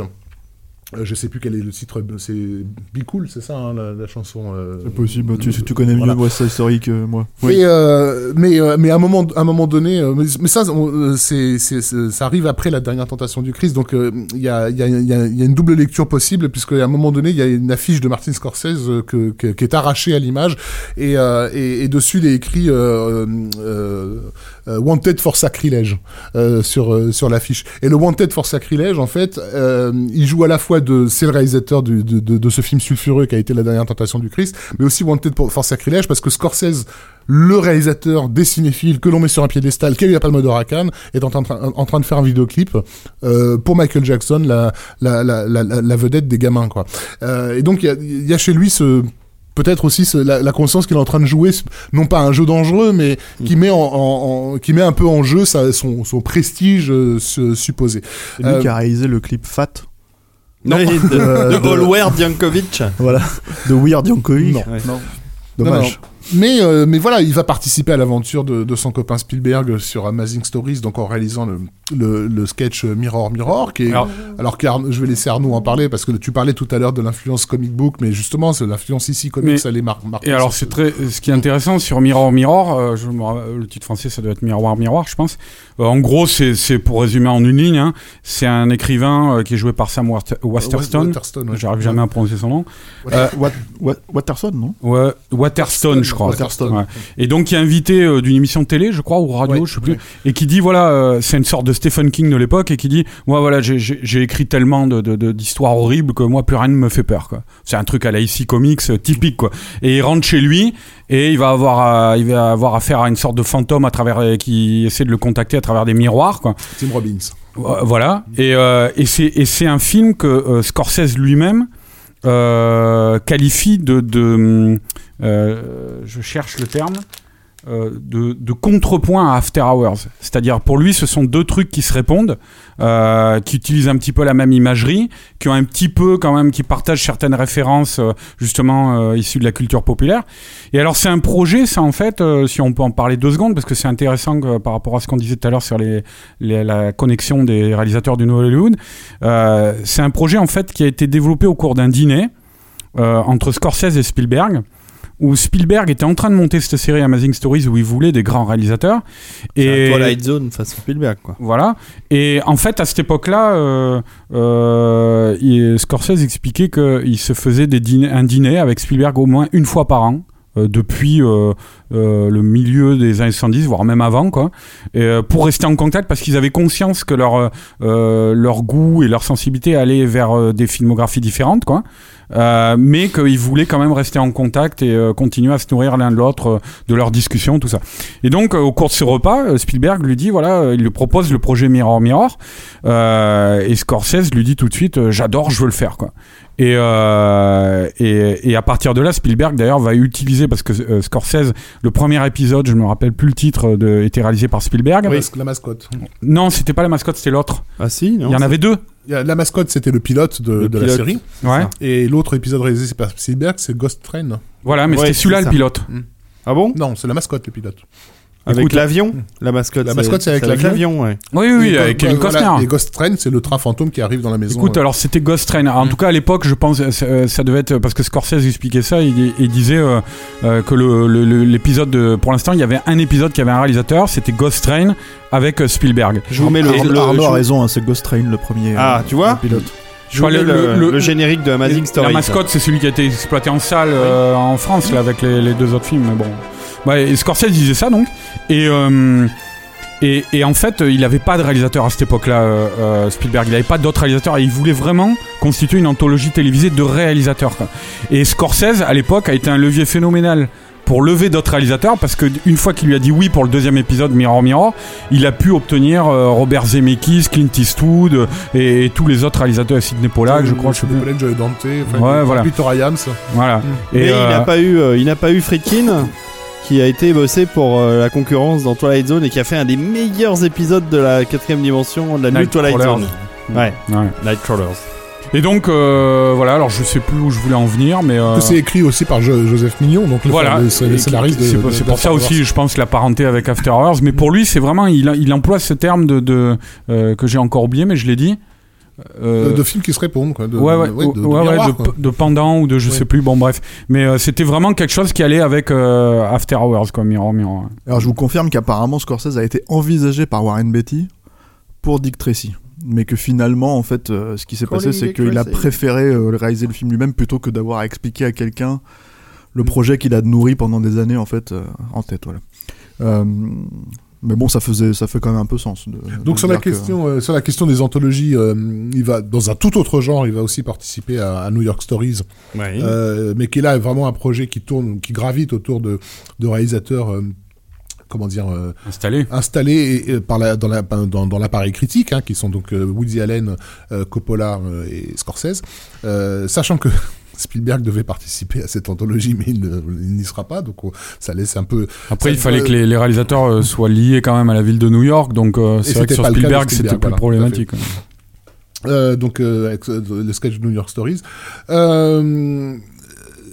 Sur lequel d'ailleurs euh, j'ai- appris euh, complètement de façon euh, factuelle que Michael Powell avait, donné un coup de main, mais pas sur le sketch de, Scorsese, curieusement. Il a donné un coup de main sur le sketch de Woody Allen, qui avait un problème narratif, et c'est Powell qui l'a sorti de, la merde. Voilà. Mais, et, donc, c'est alors là, on arrive à la fin des années 80, et c'est à cette époque. Oui, Arnaud, pardon. Ouais, non, toujours plutôt un peu après la, Hey, I'm Ryan Reynolds. Recently, I asked Mint Mobile's legal team if big wireless companies are allowed to raise prices due to inflation. They said yes. And then when I asked if raising prices technically violates those onerous two year contracts, they said, What the f are you talking about, you insane Hollywood ass? So to recap, we're cutting the price of Mint Unlimited from $30 a month to just $15 a month. Give it a try at mintmobile.com slash switch. $45 upfront for three months plus taxes and fees. Promo for new customers for limited time. Unlimited more than 40 gigabytes per month. Slows. Full terms at mintmobile.com. le milieu des années 80. Je pense que c'est intéressant de dire, euh, euh, pour faire une petite transition, il y a La couleur de l'argent, tu vois, Ouais. euh, qui est un Une bon un suite ses- Ouais, qui est une suite, mais qui est un de ses films euh, sans doute les moins intéressants, qui est un de ses films euh, qu'il a fait le plus dans la joie et la bonne humeur, euh, le plus facilement, alors que c'était quand même un gros pro, un projet, un gros budget avec deux stars, Tom enfin Tom une vieille star, Newman, ouais. et voilà, une vieille star et une star montante. Et, euh, et, et c'est une, c'est une époque, je pense, où euh, il y, a, une sorte de, bon, comme d'habitude avec Scorsese, quoi, mais d'ambivalence entre des projets un peu euh, barrés comme euh, After Hours qui, dé, et, euh, et cette envie un petit peu de rentrer dans le système aussi, parce que c'est aussi, je, je crois pas dire de conneries, mais que c'est la période où il commence à être approché par Disney pour signer un contrat avec lui, qui va leur proposer plein de projets qui vont être refusés, dont un film de Michael Powell. Euh, et ça finira par déboucher in fine juste sur le sur le la, la production du Stephen Frears, la adapté de Jim Thompson que produira euh, Scorsese pour Disney, je- euh, The Grifters. Euh. Les arnaqueurs. Les arnaqueurs, voilà. Euh, mais euh, donc voilà, c'est une période où je pense qu'il est, il est un petit peu toujours ouais, partagé entre, a d'un côté il y a Raging Bull, d'un côté il y a la couleur de l'argent, et, et après ça c'est, ça c'est une théorie personnelle après, hein. mais je pense que le, le parce que le film suivant qui arrive c'est la dernière tentation du Christ. Alors je sais pas si tu avais prévu de parler un petit peu de ça. euh, Pas vraiment en fait parce que il, il fait partie, il fait partie des films qu'on lui attribue facilement. C'est-à-dire que quand on prend Scorsese, j'ai l'impression que la Ouais, tentation du Christ arrive un peu sur le. Il n'est pas cité comme les, les, les- les favoris, mais il est cité comme un film euh, catalogué. euh, Mais en fait, moi, moi j'ai souvent constaté, après c'est mon expérience personnelle, hein, mais que euh, les, les gens n'avaient pas vu le film. Il est souvent résumé au scandale qu'il a fait l'objet. Enfin, quand on l'a connu, nous à l'époque, ça a été, il y a quand même eu un mort à Paris, tout ça. Euh, donc il y, a- il y a eu une, une, une espèce de souffre pas- autour de ce film pendant quelques années, sans, sans jeu de mots. Et, et, et du coup, j'ai pas l'impression que grand monde ait vu le film. Mais ce que je voulais dire, en fait, par rapport à la carrière et par rapport à ce qui va suivre après, je pense que ce qui est important de dire, dire c'est que euh, un film sur le, la vie du Christ, c'est quelque chose qu'il ambitionne de faire euh, euh, depuis les débuts de sa carrière, quoi, euh, euh, Scorsese. Bon, on l'a pas évoqué, mais au-delà de la drogue aussi, euh, des trucs comme ça. Ah oui, c'est- oui, un petit garçon de- qui voulait devenir curé, foi, tu vois, tout voilà, ça. Quoi. Il y a, donc il y, avait une, une sorte de fièvre mystique qu'il a eu à une époque, euh, qu'il a beaucoup influencé là-dessus. Et donc le, le film sur le Christ, pour lui, c'était une sorte de, de, de, de, de, de- de monolithe, quoi. et, et sur, et sur lequel il a, je crois que c'est Barbara Hershey qui lui a passé le roman de Nikos Kazantzakis euh, au tout début des années 70. Donc Barbara Hershey, qui était son actrice de Boxcar Bertha. Voilà. Et, euh, et puis qui joue Marie-Madeleine dans la dernière tentation du Christ. Euh, et c'est un projet donc qui va essayer de développer pendant très longtemps. De même que Silence d'ailleurs, le, le- le projet qui arrive là en salle. Euh, c'est un, un- un projet qui, l'a- et qui a été remis constamment parce qu'évidemment, euh, il y avait des problèmes. Les studios américains ils disaient oui, avec euh, les ligues de vertu euh, catholiques, euh, euh, ça va être compliqué, tout ça et tout. Donc il l'a remis, il l'a remis.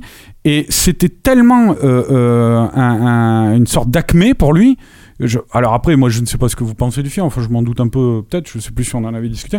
C'est Ah bah non, moi je sais pas. mais c'est Enfin, moi j'aime clairement, beaucoup. c'est- clairement pas reconnu comme un très grand Scorsese. Quoi. Ah ouais. Lui-même, lui-même le dit. euh, euh, C'est-à-dire, euh, il a son grand projet avec ce film-là, c'était euh, de montrer le versant humain du Christ. C'était déjà l'objet du, bouquin de Kazantzakis, mais c'était de montrer le versant humain du Christ pour euh, dans- euh, refléter cette, euh, faculté consolatrice du catholicisme de dire euh, euh, voilà le Christ était humain aussi donc tu peux euh, arriver à t'en sortir tu peux euh, dire aux pécheurs voilà il y a une porte de sortie. C'était ça son vrai projet la, la dernière du Christ à Scorsese. Et il estime avoir échoué à tel point que j'avais lu à une époque euh, une interview de lui où il disait que quand il avait vu le, le plan du Christ dans la chapelle face à Harvey Kettel dans, dans Bad Lieutenant, il avait dit mais et c'est ça finalement quand cette scène c'est exactement ce qu'il voulait faire et, et- il disait c'est ça que je voulais faire et je l'ai dit à Abel Ferra tu as réussi ce que je n'ai pas réussi à faire. Alors je pense que euh, ça va être important pour la, sui- la, la suite de sa carrière le fait de s'être délesté de ce projet qui le hantait littéralement euh, depuis des années et euh, ça va donner après le, le- le Mm. torrent créatif des Bah, affranchis voilà, mais euh, justement, avant, le, le pétage ça, de plomb voilà, des nerfs à vif. Il, il y a effectivement quelque chose, il, est en train de décharger quelque chose avec ce, avec ce, ce, ce film-là. Aussi son héritage à la fois italien et cinéphile, parce qu'il y a quand même l'ombre de Pasolini qui plane un petit peu de façon insistante sur, euh, sur la dernière tentation euh, du Christ. Et, c'est à cette époque, à ce que j'ai compris, euh, que qu'il va découvrir le Seuil Kuba de Kalatozov. Euh, qui euh, dont une copie a miraculeusement euh, de- déboulé euh, à Miami euh, via la communauté cubaine, euh, je sais pas comment, bref. Et, euh, et, et ça va être un, un, un choc, un électrochoc de réaliser que en 1964, à l'époque où lui-même commençait euh, sa carrière de cinéaste, quelque part dans le monde, un, un réalisateur s'était à ce point libéré de ses chaînes pour faire exactement ce qui lui passait par la tête. Ouais, en même temps, c'était, il avait le pognon, le mec. Hein. Il, a, il avait les moyens, mais, mais il l'a fait. Enfin, je veux dire, ça- il l'a fait un- avec une liberté de, de, de ton et de forme absolument euh, incroyable.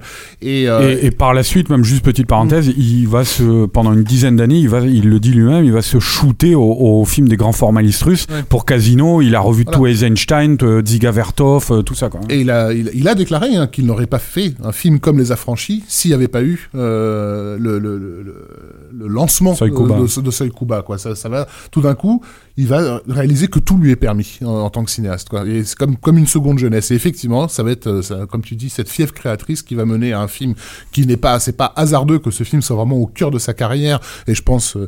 Un des films avec lesquels euh, il, il partira, quoi, sur, euh, euh, qui sera inscrit sur son sur sa pierre tombale, euh, tellement il synthétise euh, absolument tout son héritage personnel En- en- de, en- de, de sale gosse des, des quartiers italiens, et mais aussi l'incroyable cinéphile qu'il est, avec des références à tous les cinémas qui l'ont nourri sans exception. Le côté, en le côté, son style, quoi. Ouais, et puis le, le, côté, c'est- terrible les affranchis parce que c'est à la, il y a un côté à la fois chronique qui renvoie à Mean Street, tu vois, mais en même temps sur un mode complètement euh, pulsionnel, quoi, tu quoi, qui qui qui qui, euh, qui colle de plus en plus à mesure qu'avance le film à la à la, Mais, à qui, la- voilà, qui mêle le glamour et le naturalisme dans la, parfois dans la même scène. Enfin, et encore une fois, avec cette, cette, cette liberté, euh, cette sensation de liberté que, que- Et puis, que le film te euh, donne. c'est ce que je, ce que je disais, bah, parce qu'il n'y a pas que les affranchis, c'est que après cette borne de la, la, la, la dernière tentation du Christ, après euh, avoir abordé enfin ce sujet, euh, euh, quand je parlais de déchaînement créatif, euh, alors c'est pas forcément euh, euh, toujours dans un aboutissement euh, artistique tel que les affranchis,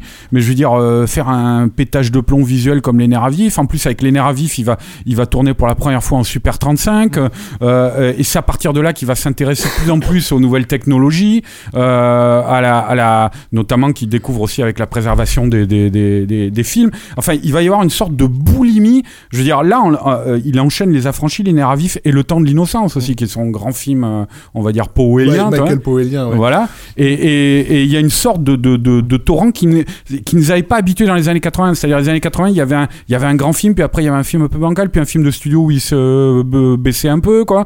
Euh, c'est- c'est c'est vraiment les années 90. Après, ça va être. euh, Mais, mais c'est marrant parce que le truc, c'est que tu posais la question de, de savoir qu'est-ce que qu'est-ce qu'on avait pensé de la dernière tentation du Christ. Et le truc, en fait, c'est que moi, de mon souvenir, vraiment, il est plus visuel, formel que, que, que, que le thématique. Et en fait, le truc, c'est que quand on parlait d'aspect organique en fait à la vase des pantins, tu vois, moi c'est exactement.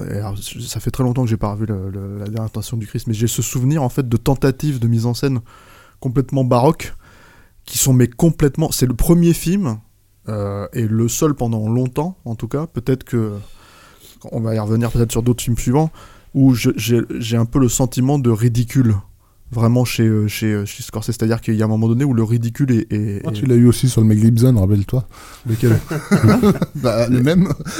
ah, ah ouais, non mais, non mais voilà, non mais non, je parle de, de- je parle pas du sujet, je parle vraiment de chez Scorsese en fait. C'est-à-dire que c'est la première fois où j'ai l'impression qu'en fait ces tentatives euh, de comment dire de mise en scène faire des effets, peuvent tomber, euh, faire peuvent des effets tomber de mise en scène à sur, plat quoi. euh, sur, euh, sur des figures euh, religieuses, c'est toujours casse-gueule. Hein. C'est euh, Bah, t'as ce, plan à- jusqu'avant que quand il est sur la croix, juste avant que Satan le- lui apparaisse, là, Voilà. qui est une sorte de décadrage assez violent, là où euh, ça se bascule. euh. Un, un, sur un clin d'œil. non mais ça ça fonctionne hein. Non. mais le truc en fait c'est que voilà et c'est ça mon, sou- mon souvenir en fait c'est de me dire mais c'est c'est c'est très bizarre comme enfin c'est c'est très bizarre parce que la façon dont c'est raconté c'est c'est ça me ça me sort de, de ce que c'est censé Ouais, ouais, raconter bien quoi et effectivement euh, euh, partir sur la libération euh, qui était euh, qui était les affranchis et le reste. Moi le, premier film où on revient à- pas forcément à ça mais à certains à une certaine sensation de ridicule après effectivement tous les films dont dont a parlé Arnaud c'est euh, Kundun où je me suis dit oula qu'est-ce qui est en train de se passer là? Déjà j'ai l'impression qu'il était complètement en dehors du, du sujet qu'il racontait et puis il y a carrément des moments où j'avais l'impression d'être euh, c'était pas trop une impression de recul, c'était plus une impression qu'il était un peu. Il est, euh, Scorsese, il le dit tout le temps. hein, il faut, il faut qu'il ait, il faut qu'il ait le, le sujet dans les tripes, quoi, tu vois, quoi. Et euh, t'avais un peu l'impression qu'il observait ça de loin, quoi. A des moments, t'as l'impression d'être dans Y a-t-il un flic pour sauver la reine euh, dans, dans la façon dont il remet C'est très bien, y a-t-il euh, un flic pour sauver la reine Non, mais la façon dont il met en scène certains, certaines figures politiques. euh, et, et- et, euh, non, mais c'est vrai, enfin, euh, t'as l'impression que c'est la scène d'ouverture de euh, quand t'as. Bon, bref. Et, et, euh, voilà, c'est ouais. un film très bizarre, ouais. Et donc dans cette période, de, bah, bon, ouais, bon, vite fait, hein, sur la dernière tentation du Christ, euh, j'aurais du mal à dire ce que, ce que j'en ai pensé euh, à l'époque, puisque euh, pour l'anecdote, je devais aller voir le film à, 20 à une séance à 20h, et que euh, à 14h ce jour-là, je suis allé euh, voir un film qui s'appelait Die Hard. Et donc euh, j'ai passé toute la séance du, de la dernière tentation du Christ à me refaire Die Hard, image par image en- dans la tête. Non, mais ce que je voulais Voilà. dire, c'est que la dernière tentation, Mais- moi, moi, je sais qu'il y a, enfin, je sais pas vous, mais moi, autour de moi, personne ne me parle jamais de ce film, quoi. C'est un Moi, je film t'en quand ai même. parlé tout à l'heure. Oui, c'est pour ça qu'on a tous fait Ah bon? Euh, Bon, revenons à c'est peut-être parce que la musique de Peter Gabriel m'a laissé un souvenir aussi impérissable. Elle est superbe.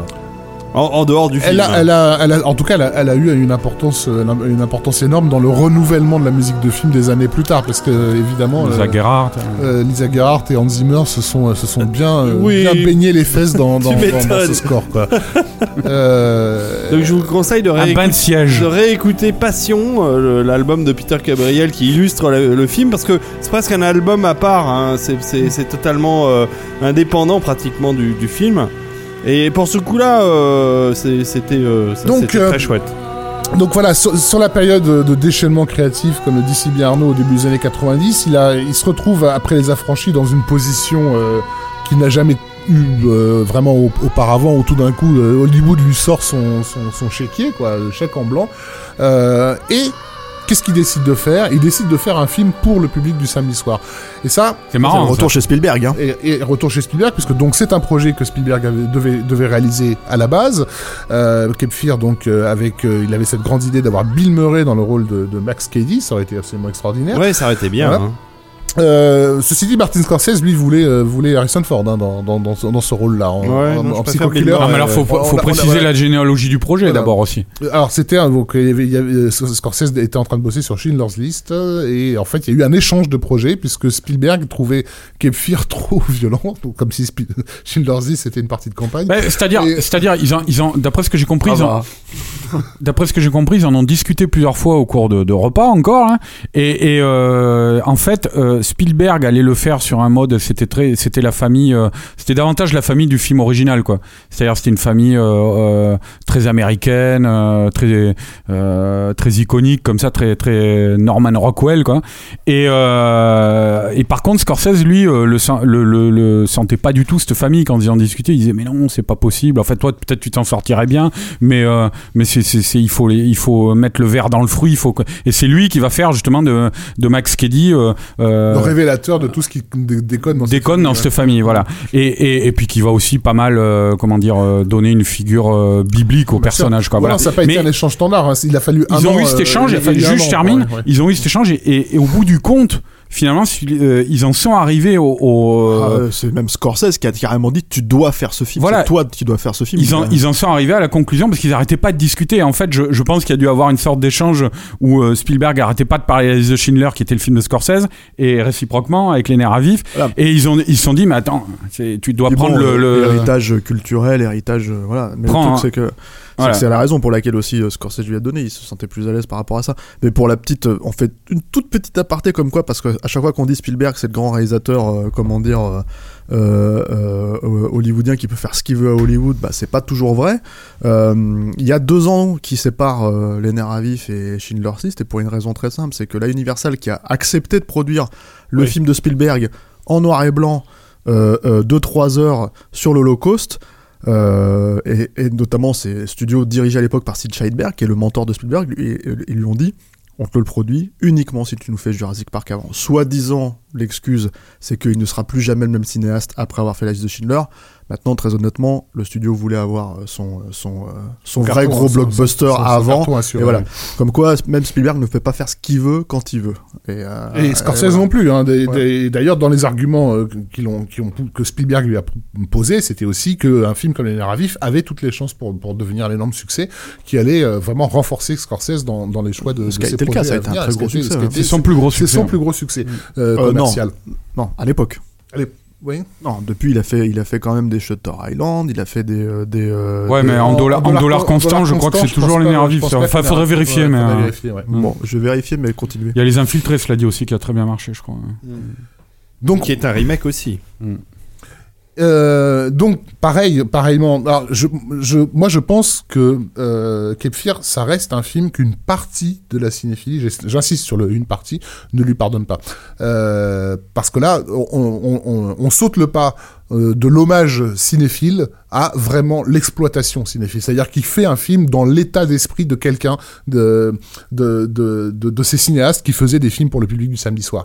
Il est, il y a, y a pas ce recul euh, cinéphilique, euh, comment dire, il prend pas la chose avec des pincettes. D'ailleurs, on est vraiment C'est-à-dire, il y est euh, le, le- le- le- les références cinéphiles qui sont, mais alors tordues dans un sens et, et, et, euh, poussées à un paroxysme. Et surtout, Enfin, je veux dire, dans, euh, dans la recherche constante de l'efficacité euh, narrative, euh, de, dans, dans la, de, de percuter le spectateur, en fait. Quoi. Le film, c'est un- moi, je trouve que c'est un film coup de poing. Je, il- Moi, je me rappelle au cinéma, c'était la première fois que je. Il y en avait peut-être eu avant, hein, mais j'avais pas remarqué, mais je, des fondus au rouge. J'étais là, mais qu'est-ce qui se Il y a- passe Il y a tout, tout, ce, Ouais, qui peut, c'est- tout ce qui peut agresser Ah, de le, toute façon, euh, le- visuellement le spectateur est dans, est dans ce film. Ça commence, tu as mis la musique tout à l'heure de Mm. euh, la reprise de, de Herman par Bernstein. Euh, Il y a un truc qui n'est pas dans le, dans le Herman, dans mon souvenir, qui est cette espèce d'énorme coup de corps qui débute le truc, là, bam, comme ça. Ce générique de Soul Bass qui est, qui est Oh. bourré de couleurs qui te sautent à la, à la tronche. Euh, Puis le, plan, quand- le plan quand De Niro il sort de tôle. L'apparition de De Niro euh, sur ses tatouages, et ensuite quand il sort de tôle, et carrément il fonce, la tête qui fonce vers la caméra. Enfin, ça c'est violent, hein. ça n'arrête pas. C'est c'est un film qui et, et d'ailleurs, on, on parlait de Bad tout à l'heure. euh, tous les tous les effets qui à l'époque avaient surpris le public. euh, Lorsque Michael Jackson euh, faisait des gestes de danse très violents, euh, Scorsese les, les, les faisait accompagner par des effets sonores euh, où on sentait le, il y avait le bruit du geste en fait, une espèce de whoosh, whoosh, comme ça. C'est repris dans, dans, dans, dans le final de Kefir. À chaque fois que Robert De Niro tourne la tête pour parler à un personnage et à Il un tourne autre, pas la tête parce tu qu'on as, euh, tu as cet effet, euh, cet effet sonore exactement le même que dans Bad qui revient. Enfin, on est vraiment dans un film qui cherche à impacter directement, à parler au public du samedi soir. Et, euh, et, et souvent d'ailleurs à l'époque, la critique s'amusait à voir quels étaient les films qui étaient cités dans les films. Et, euh, et, là, on a dans un Scorsese, on a Problem Child. est- le film cité, c'est une espèce de comédie, de comédie familiale débile, euh, de, typique de, de la fin des années 80. Euh, C'était Écrite par Larry Karaszewski et, et, et Scott Alexander. voilà. ouais. mais je qui je me souviens avait, avait pertur- perturbé les critiques à l'époque quoi qui se disaient mais mais qu'est-ce que ça peut bien puis- vouloir puis- dire? Pourquoi il a choisi puis, Problem Child? on, on le voyait plus beaucoup à l'époque, mais faire revenir Joe Don Baker dans un Martin Scorsese, quoi, le, le, le, l'apôtre des, des vigilantes texans des années ça. 70, tu vois, quoi. C'était, ça aussi, c'était étonnant. Il y avait, euh, alors alors bien sûr le film est bourré évidemment de, de cinéphilie dans tous les sens du coin déjà par rapport à, à son à son modèle et cette idée Et à son d'avoir casting aussi. Mais justement, l'idée Ouais, d'avoir repris les personnages du film original pour leur faire jouer des rôles qui vont à l'encontre de ce qu'ils étaient dans, dans le film de, dans le film d'origine, où Robert Mitchum, euh, qui jouait euh, le méchant, Le euh, méchant. Max Kennedy, devient le le- Le flic. l'avocat, le flic pardon, qui, qui l'aide et inversement. euh, Gregory Peck euh, l'avocat véreux de, de, de Max Cady, Martin Balsam euh, qui, qui était aussi dans cette version-là. Euh, donc comme le dit Arnaud, Jordan Baker dans, dans, dans un rôle extraordinaire, mais bien truculent et une mort, euh, on ne peut plus truculente non plus. Euh, Enfin voilà, donc c'est ouais. Non, et oui, je reviens juste, effectivement, alors, euh, en dollars constants, c'est quand même les infiltrés qui dépassent, euh, qui dépassent, euh, qui tirent, mais ça se joue à 10 millions euh, de dollars. hein. D'accord. Une Donc, effectivement, c'était c'était un peu le, le, le film qui, qui allait euh, commercialement le- l'installer. Mais je pense sincèrement qu'une partie de, de la critique et des cinéphiles ne lui ont Mais, pas vraiment. euh, Il faut, il faut dire que c'est un film ça. qui va très très loin quand même dans, dans les effets, hein, dans la façon d'utiliser les effets. Moi, c'est vrai que je, je, enfin même à l'époque où j'ai découvert le film, j'étais assez kiffé, mais en même temps, il y avait un plaisir un peu honteux à ça parce que t'avais des trucs. Je veux dire, quand tu parlais du verre et dans le fruit, t'as carrément le, le, le- le- la logique de la couleur. Ah, c'est l'internégatif, internégatif, interpositif. Je sais plus là quand il joue sur le sur le visage de comment elle s'appelle. Euh, euh, même de Juliette Lewis. oui. Voilà, t'as De Niro qui se prend la caméra en pleine gueule là quand il sort de la quand il sort Oui, de, la, de la prison avec le ciel euh, le ciel qui, est- qui est clairement en fait un, un faux ciel en fait un truc Oui. totalement Avec retouché une courte focale extrême. hein. extrême voilà je dis il se Mm. prend la caméra à la gueule mais c'est ça Bah, C'est-à-dire c'est un peu Nosferatu ce plan-là, hein, la, la référence aussi quand même. Non mais voilà le mec il va très il va il va très très loin dans tous les trucs t'as le, le comment t'appelles ça l'utilisation du euh, du euh, euh, du langage du gibberish là comment tu dis en, en français du, de, de, de Niro en fait des, des À la, à la incantations, fin, oui, oui, quand des il part. incantations, Ouais, voilà.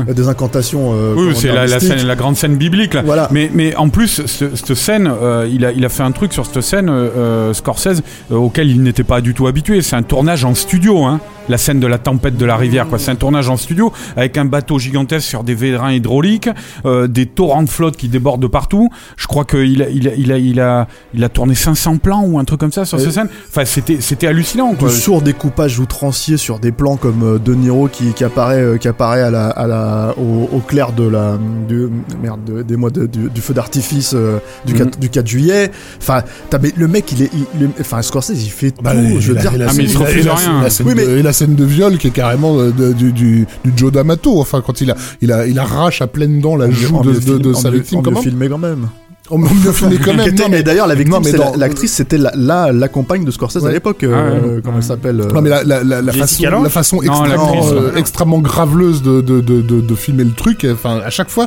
tu penses qu'il va aller, qu'il va s'arrêter. La compagne de De Niro, tu veux dire non la compagne de, de la vraie compagne dans la vraie vie de de, de Scorsese L'actrice, ah ouais, il me semblait Ouais, que c'était celle de De Niro. bref. non non Iliana Douglas À chaque fois que tu t'imagines qu'il va s'arrêter, qu'il euh, soigneusement à un truc, non, il franchit le, le, le, le pas de trop. Mais je pense parce que ça arrive, parce que, parce que je pense aussi que le truc qui est spécifique, c'est que ça arrive après les affranchis justement. Alors, je pense pas que le langage, le nouveau langage des affranchis, en fait, la façon dont il a poussé tous ces trucs et que c'est totalement, euh, ça fonctionne du tonnerre, en fait. Je pense pas que ce soit quelque chose qui a été intégré par tout le monde sur le moment, que c'était un vrai nouveau langage.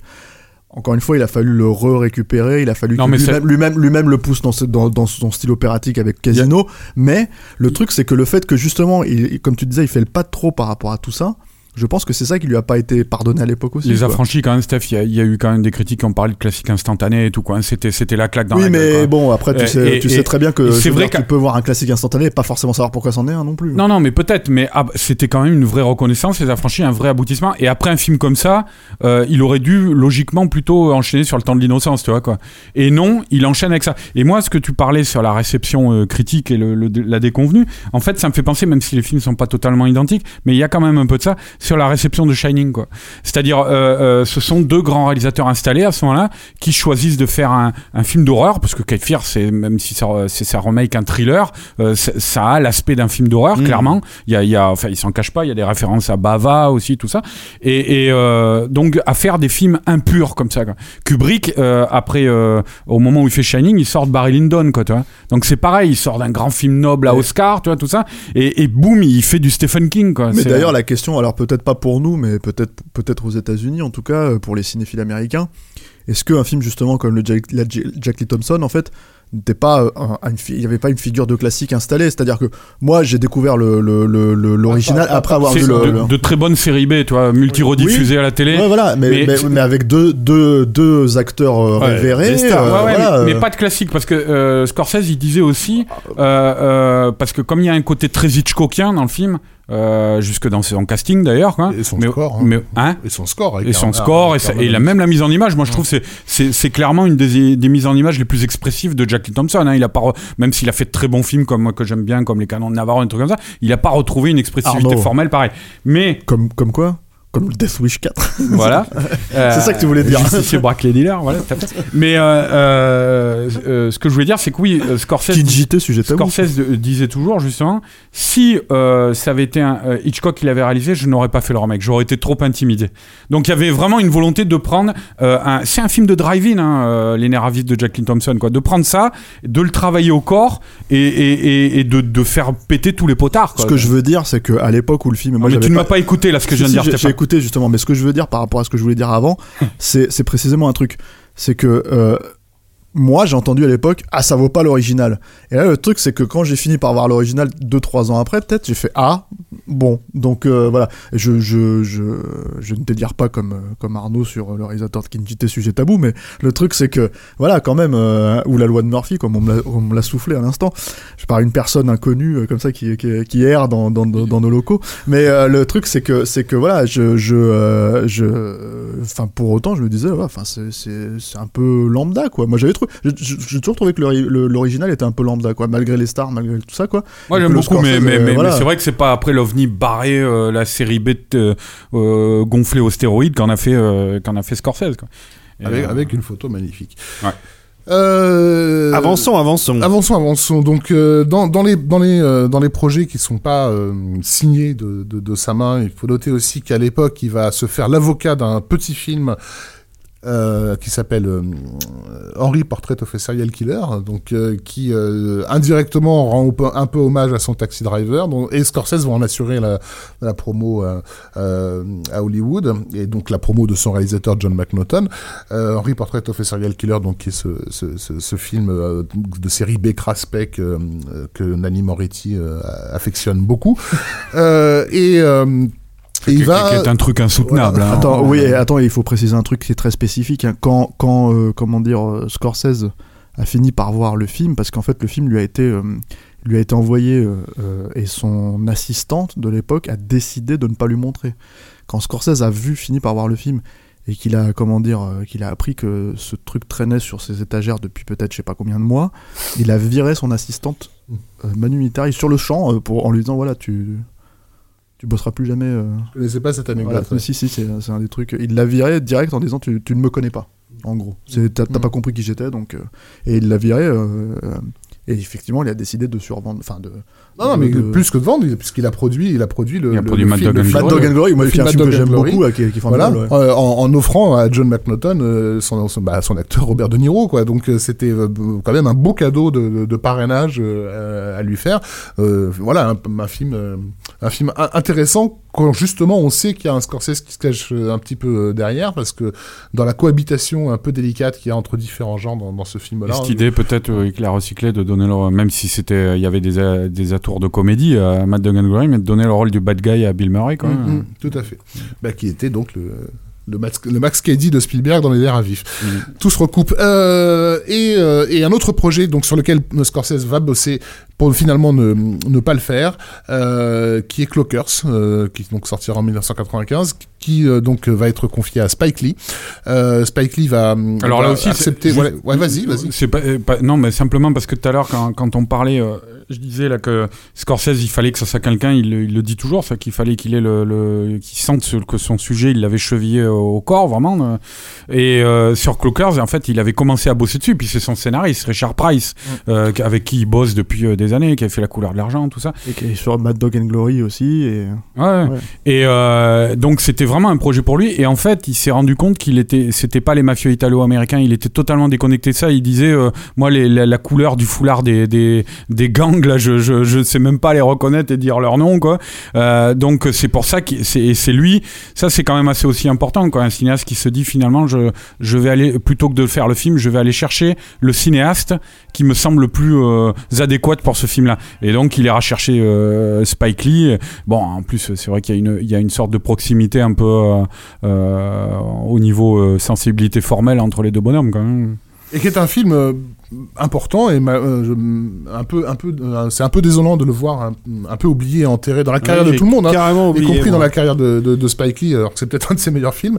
Euh, et surtout, d'autant plus qu'il semble avoir nourri esthétiquement et structurellement euh, ce qui est peut-être la série télé la plus extraordinairement euh, hissée au, au sommet de ces 15 Wire. dernières années, qui est The Wire euh, sur écoute et qui semble directement découler de, de, de, de Clockers. Donc, C'est vrai que c'est un film qui garde, moi je trouve, la, la, la, la- quelque part, même s'il n'a pas euh, bossé très très longtemps dessus, parce qu'il s'est vite aperçu que ça lui correspondait pas, mais qui c'est étonnant parce que c'est quelque chose, c'est un film qui garde un peu la patte de Scorsese quand même, hein, dans la mise en image, euh, dans le casting, t'as Harvey euh, euh, t'as le, le, le, euh, comment le générique euh, à la sol basse là, euh, avec l'affiche quoi, tout ça, Euh, c'est c'est euh, ouais, assez c'est assez étonnant de voir qu'il y a toujours un peu de sa patte dessus quoi. Quand même. Donc voilà, euh, quelques-uns des projets. euh, alors je suis pas euh, revenu sur son film avec Nicolas Cage, euh, euh, Bringing Out the Dead, Ouais, qui est un à peu tombeau euh, voilà, ouvert. à tombeau ouvert, qui est pour moi euh, joue un, un peu le même rôle que que la dernière tentation du Christ. quoi. C'est un genre de film qui arrive un peu trop tard dans sa carrière pour qu'il puisse. Et euh, pareil, qui est chose, Qui hein. un peu oublié aujourd'hui. Alors que c'était quand même, à l'époque, c'était un événement parce que c'était le grand retour de. de euh, il reformait le binôme avec Paul Schrader, quoi. C'était. Et puis t'avais Cage qui était la très grosse star qu'il était à Ouais. l'époque hein, euh, aussi quoi. Puis t'avais un sacré casting, hein. John Voilà. Goodman, Patricia Arquette. euh, euh, Ouais, moi- c'est un film que j'aime bien parce que c'est un film qui est assez survolté aussi. Quoi. Après, c'est pas. Effectivement, il y a, il y a. Comment dire. euh, je vais peut-être arrêter d'utiliser le terme organique, bordel, mais bon, le truc, c'est que voilà, c'est pas un truc qui coule de source, en fait, effectivement, quand t'es en train de regarder le film, mais il y a euh, de- des effets stylistiques poussés qui. qui euh, Et je pense que ça fait partie de ces films qui arrivent trop tard dans, dans sa carrière. Il y a des trucs qu'il aurait dû réaliser au moment où il, a, où il en avait l'ambition.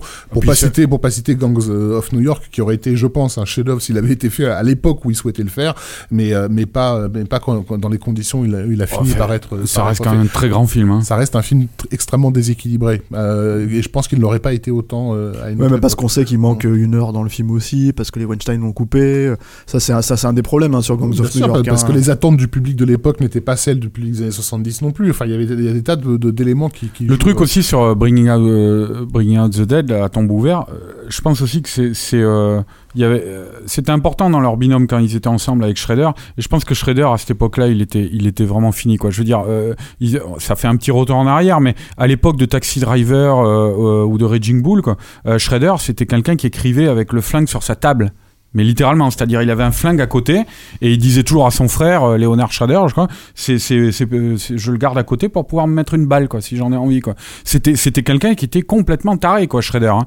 Et après, avec l'âge, il s'est assagi, euh, euh, tout ça. Et enfin, moi, personnellement, je trouve que c'est, le gros problème de Bring Out the Dead, c'est pas, pas Scorsese, c'est le, script de, de, de, de, de Schrader qui est, qui est dans la redite, quoi, et qui est, qui est, qui est vraiment très consensuel par rapport à, sa, à ses propres capacités, quoi, Schrader. ouais.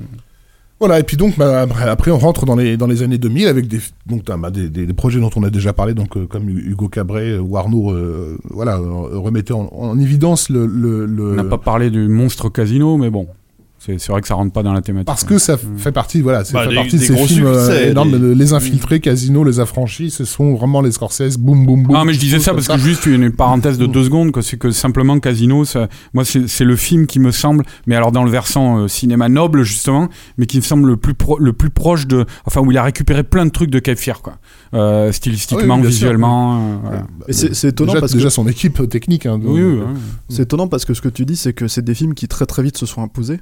Mais j'ai pas forcément l'impression que, même si, bon, par rapport à, comment dire, euh, à certains autres films, en fait, j'ai pas l'impression que ce sont des films. bah, je veux dire, par exemple, tu prends même Les Infiltrés qui a, eu l'Oscar, qui est finalement le film avec lequel il a eu l'Oscar, qui a été son plus gros succès. Euh, j'ai pas l'impression, en fait, que le moment exact où c'est sorti, il y a eu beaucoup, il y a, il y a eu un peu de division quand même de la part du public. Moi, je me rappelle que Casino, t'avais pas mal de gens qui sortaient de là en disant ouais, c'est long, c'est chiant, euh, machin, etc., etc. Euh, comme Moi, si j'ai vu, le film chez ses producteurs, c'est-à-dire chez TF1, qui- Ouais. parce qu'on oublie que TF1 Ouais, produit vrai, euh, Bouygues, Casino. ouais. Et il y avait le directeur de l'information 2000, de l'époque, comment il s'appelait C'est un type très gros. Euh, Gérard Carrérou. Ouais, c'est ça, qui était en train de dormir à côté de moi pendant tout le film. Ouais. Mais le, le, le, le truc, en fait, voilà, c'est que, c'est que j'ai l'impression que c'est des trucs où. euh, où euh, Mais même moi, j'avoue, hein, même moi, Ca- Casino, la première fois que je l'ai vu, je me suis dit, ok, il refait ce qu'il a fait dans, dans Les Affranchis, il pousse juste plus loin le truc. Et, et moi-même, Alors qu'en- j'étais un alors, peu. ouais, euh, alors qu'en fait, euh, en fait, ce sont des films qui parlent de, de- de complètement autre chose. mais Enfin, clairement, parce que euh, par exemple, la Casino, enfin, je veux dire, c'est un truc qui parle de l'économie américaine, Ah, de l'argent et de oui, oui, voilà, et qui est, qui est- c'est évident. Mais c'est vrai que comme tu vois la, la, la forme euh, chez Scorsese, tu- moi, je me suis vraiment dit, putain, il a besoin de se redire, hein, il a besoin de se répéter, il a besoin de se. Et en fait, c'est pas du tout. En revoyant le film euh, un ou deux ans après, je me suis dit, ah, c'est pas du tout ça. En fait, le mec, il pousse vraiment beaucoup plus loin c'est ce qu'il a, ce qu'il a créé. Et le truc, c'est que les, les affronts- Jusqu'à les- les jusqu'à affronts- risques, hein, parce que euh, je, ça n'a pas forcément été noté à l'époque, mais euh, le, moi je me rappelle qu'il y avait cette phrase terrible où euh, à la fin, euh, t'as le personnage de merde, pas de Niro, donc mais de Joe Pesci. Joe Pesci dans, voix off, euh, qui désolé dit euh, et, et après notre départ, euh, des, des, des, des, des plus salauds que nous et des plus prédateurs que nous ont repris la main. Et là, tu vois la construction du, du, euh, du casino de- du Crédit Lyonnais, quoi. Et, euh, Avec, film- avec le lion Ah, et le, le lion qui sera la première image du loup de Wall Street. quoi. Et, et, et, et je veux dire, on est en, Les plus 80 salauds, on est en 95 euh, et les délires de Giancarlo Paretti, etc. Ils font pas encore la une des journaux, quoi. Ça va arriver euh, cinq ans plus tard, quoi, ou quatre ans plus tard. Enfin, Bon après, après je pense. non, mais je, je dis pas qu'il qu'il risquait la mort, quoi, si tu veux. Mais dans un film, à- dans un film à gros budget, euh, vocation internationale, de balancer un. Après, Non, mais ce que après, je- après, dans le milieu du cinéma, c'était un peu connu parce que le Mm. type est passé par là aussi. Non, et puis t'avais le truc, c'est que le, le, le, le casino à tête de lion, il existait déjà, tu vois. C'était Oui, le, non, bien le- sûr. je sais plus comment il s'appelait dans un film qui va être vu par tout le monde, de balancer qu'un mafieux qui, qui a passé ce- tout le film à buter tout le monde te dise après nous, c'est encore pire. Et, euh, Ouais, c'est-à-dire en plus, moi c'est pour ça que je parlais du premier mecs plan de, du. Loup de Wall Street parce Ouais. qu'il va même plus loin que ça, hein, le monologue. euh, euh, mais c'est cela dit, c'est pas Joe Pesci, hein, c'est le monologue final c'est- c'est d'Ace De Niro. Rostin. C'est, tu vois euh, les vieux qui viennent en jogging, qui arrivent au truc, là, t'as tout un montage comme ça, et à la fin, tu vois le, le visage de, de, de De Niro qui croise les mains, tout vieux, là, avec ses grosses lunettes, euh, voilà. Mais euh, il va même plus loin dans son monologue parce qu'il dit, euh, euh, il dit, ah bah, il y aura des plus salauds que nous, tout ça, mais il dit, euh, c'est les financiers qui vont arriver, euh, Ouais. euh, ça sera eux les nouveaux mafieux, euh, il, il dit, ça sera, en gros, ça sera les boursicoteurs, quoi, voilà, il le dit, quoi. Mais le, truc, ouais, donc ce que je voulais dire pour juste continuer un peu dans, dans- dans la logique, c'est que j'ai j'ai l'impression qu'il y a quand même certains films qui sont aujourd'hui, effectivement, en 2017, Casino, c'est un classique dans la carrière de, de, de, de Scorsese, tout le monde le dit. J'ai l'impression qu'il y a quand même eu un peu de résistance par moment sur le grand cinéaste, je mets les guillemets, euh, auprès de, certains, de certaines personnes, je veux dire, les infiltrés, euh, c'est ça, les infiltrés, ouais, euh, The Departed, euh, euh, t'as quand même, enfin, c'est quand même, moi je suis désolé, hein, j'espère en fait que les auditeurs de Capture m'en voudront pas de dire ça, Attention. mais hein. c'est- Mais c'est quand même un film qui met juste encule profondément Infernal Affairs, quoi. Je veux dire, Infernal Affairs, c'est juste un, un- Un putain de chef-d'œuvre. Mais non, c'est juste un film tout naze. euh, tout, tout J'adore Non, non, Infernal mais, Affairs, mais, moi. bon, on va peut-être Non, mais resituer ça- pour ceux qui sont pas au courant que c'est truc Infernal Affair que, que C'est quand même le réalisateur Martin Storm Riders, tu peux pas comparer ça à Martin Oh putain, Storm Riders, quoi Non mais voilà, enfin Andrew Messieurs, Lowe, je vous demande de vous arrêter. Non, mais voilà, moi ce que je veux dire, c'est qu'à l'époque, en fait, ça semblait incroyable de dire, ah, mais attends, Scorsese, il a le, le culot de sa- se- se- se- s'attaquer au remake d'Infernal Affairs. Et t'as envie de dire, bah, Je crois que les films sont ouais, pas- les films sont pas- excusez-le, quoi, tu vois. Les films sont pas très com- comparables. Euh, savoir qu'Infernal Affairs, c'est une bonne prod euh, hongkongaise, quoi. Non, Enfin, non, mais au sympa final, pour au l'époque. final, au fin- non, mais ce que je veux dire, si tu veux, c'est que voilà, tu dis c'était sympa pour l'époque, mais à l'époque où c'est sorti, c'était considéré comme le grand renouveau du cinéma de Hong Kong. C'était comparé à Bah, des films, aux films de John Woo. C'était Euh, euh, un peu, ouais, c'était un peu le renouveau du cinéma de Hong Kong. Ça va, c'est filmé à la, au kilomètre, tu vois. Je veux dire, le, le- le truc, c'est que ça, t'as pas, c'est le monteur qui a fait le film, quoi. C'est pas le réalisateur, faut C'est arrêter. mon c'est- beau-frère. Faut arrêter, c'est mon beau-frère. Non mais voilà, donc le truc c'est qu'à un moment donné c'est c'est euh, c'est euh, un petit film peut-être sympa euh, quand t'as envie effectivement de revoir Hong Kong et que ça te manque si tu veux quoi. Mais enfin bon c'est pas c'est pas le grand polar terminal dont tout le monde te parlait et sans forcément dire que c'est le cas avec avec les, les infiltrés euh, dans la carrière de comment dire de Scorsese. Je, je suis désolé mais ça ressemble à un vrai film euh, les infiltrés quoi. Donc le truc c'est qu'à un moment donné, avec un projet de mise en scène, avec, avec une idée, de toute façon c'est ça. Donc j'ai toujours été étonné euh, enfin en gros qu'on dise comment Scorsese a le culot. Enfin tu vois c'est à un moment donné tu te dis mais mais il y a, il y a deux poids deux mesures là. Comment il a eu le culot en fait de de, de s'attaquer à, à ce film et t'as envie de dire mais ce film pour moi il est je sais même pas si les gens le citent encore aujourd'hui euh, Infernal Affairs enfin tu vois Non, je crois. Enfin, bon bref j'ai fait mon rentre j'ai fait mon rentre mais si ça se trouve il y a des gens qui vont qui vont qui vont nous taper Ah dessus bah tu vas avoir droit à quelques commentaires euh, Voilà. serbes. euh. Écoute, ça, sera, ça se trouve, c'est peut- peut-être que le premier contact sera le Infernal Affairs. voilà, on y va. On, pa- on parle Non, mais- peut-être du, euh, du film d'horreur parce qu'avec Shutter Island, bon, qui est pas moi, euh, je crois que, qui est loin d'être mon Scorsese préféré, Mais euh, on, a, on a déjà, on a déjà évo- évoqué un peu cette imagerie euh, avec euh, les nerfs à vif, quoi. Mais euh, on a parlé de John McNaughton avec euh, Henry Portrait d'un serial killer. Il a produit un documentaire sur euh, Val Newton. Voilà, c'était un, un immense fan de Val Newton et de Jack Turner. C'est quelqu'un qui de toute façon est, est capable de parler de, de Barry Lyndon comme de Massacre à la tronçonneuse, c'est ça, hein, euh, Scorsese. Et, euh, et il a un vrai goût pour ce cinéma-là, dont on retrouve justement, enfin c'est c'est une des racines, je pense, peut-être de son, son expressivité visuelle. Ça serait bien de savoir un jour ce qu'il pense de Sam Raimi. J'ai jamais entendu parler de Sam Raimi. Comme, euh, c'est intéressant. ouais. Ouais. Ouais, je pense que quelqu'un comme Sam Raimi, de toute façon, il est pas forcément très bien vu euh, par Hollywood de manière générale. Après, en, de- en dehors de, du- de la thune qu'il peut rapporter, on va dire. Mais euh, quand un réalisateur aussi, euh, aussi formel, en fait, met 20 ans à accéder à un blockbuster, euh, je veux dire, comme ce fut le cas à l'époque de Spider-Man, quoi. euh, euh, tu te dis qu'il y a, il y a quand même, euh, voilà, enfin, je veux dire, euh, il y a quand même dû payer son, son, son, son entrée, euh, son entrée euh, dans Hollywood. Mais après, c'est, voilà, c'est, euh, je sais pas, c'est difficile à dire sur quelqu'un comme Scorsese parce que ils ont clairement des référents. euh, similaires, hein, Tourneur et compagnie, c'est des, des trucs que Scorsese cite aussi, quoi. Mais le truc, c'est que, en tout cas, pour, pour parler de Shutter Island, moi, je sais que c'est un des trucs où moi, je me suis, enfin, me suis dit, mais qu'est-ce qu'il est venu foutre sur ce truc euh, ça, ça commence, euh, c'est très beau, hein. enfin, le film est très beau visuellement et tout, ça y a pas de Ouais, problème. souviens-toi quand on a vu la bande-annonce, on s'était dit, putain, ça, ça, ça a l'air bien. quoi. non mais Quoi, c'est- visuellement c'est magnifique et tout, mais le problème c'est que je trouve que c'est d'un d'un d'un plan-plan euh, thématique et, euh, et euh, comment dire euh, et narratif euh, finalement assez. euh, Enfin c'est limite, enfin moi à la limite du poussif. hein. Comme le dit Arnaud, il avait peut-être effectivement tout simplement, le- il était tout simplement à la recherche de d'un projet dans lequel euh, injecter ces trucs qui lui manquaient. Effectivement, il a jamais pu se lâcher complètement sur un, sur un pur film d'horreur. C'est ce qui s'en rapprochait le plus. Il a pas fait son projet Schindler's List. Et là, c'est la seule occasion qui nous était donnée de voir ces images de, Il avait- de, il de avait- camps de concentration, parce qu'elles y sont quand même dans le film, quoi. Il avait aussi Et, développé euh, dans les années 80, il avait bossé sur. euh, le film s'est fait finalement. Alors- avec le cinéaste hongrois Ivan Passer, là, Mm. euh, Haunted Summer. Le, le truc, c'est que qu'avait traité aussi Russell avec Gothic, quoi, Ouais, sur la ouais. soirée qui avait réuni Tout à fait. euh, Shelley, Marie Percy euh, le docteur Polidori, tout ça, et la, la soirée donc qui a, qui a présidé à la naissance de- du roman Tout à Frankenstein. fait. Et en 2004, il s'est associé à Dean Koontz. Euh, pour, Écrivain euh, d'horreur, voilà, bien pour, connu. euh, pour, euh, pour euh, développer un téléfilm consacré à Frankenstein. Il y a eu de grosses disputes entre eux, ils se sont barrés, enfin les deux sont barrés chacun de leur côté. Finalement, la prod a demandé à Scorsese de revenir sur le projet. C'était le réalisé par Marcus, Marcus Nispel. Nispel, voilà, Mm. tout à fait, ton réalisateur préféré.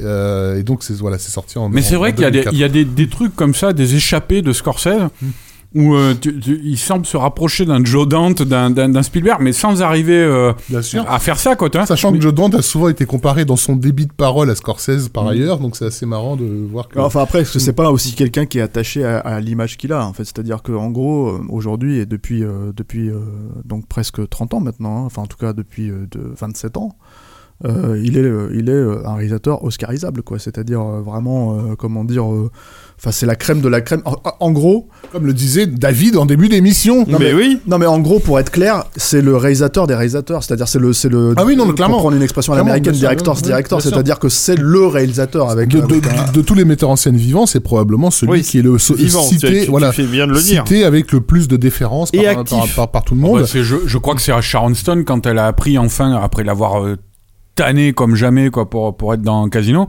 Voir. qui disait que quand elle avait appris que Scorsese la retenait, que son sang s'était arrêté de circuler. Quoi. C'est, ça, ça dit à peu près le- le- pour la- l'image pour l'anecdote, ça devait être Tracy Lords qui devait Ouais, jouer le rôle de, de Sharon Stone et elle a été vraiment en lice euh, pour le rôle pendant très longtemps jusqu'à ce que le studio dise tu vas pas engager une ancienne porn star dans ton film euh, qui coûte 50 patates. Donc euh, donc Sharon Stone qui était donc euh, Elle est très bien dans le film, mais Lords, ça aurait quand même été grand parce que, bah, je veux dire, elle aurait amené avec elle un, un- un truc complètement Bagage, dingue et sulfureux qui est, voilà.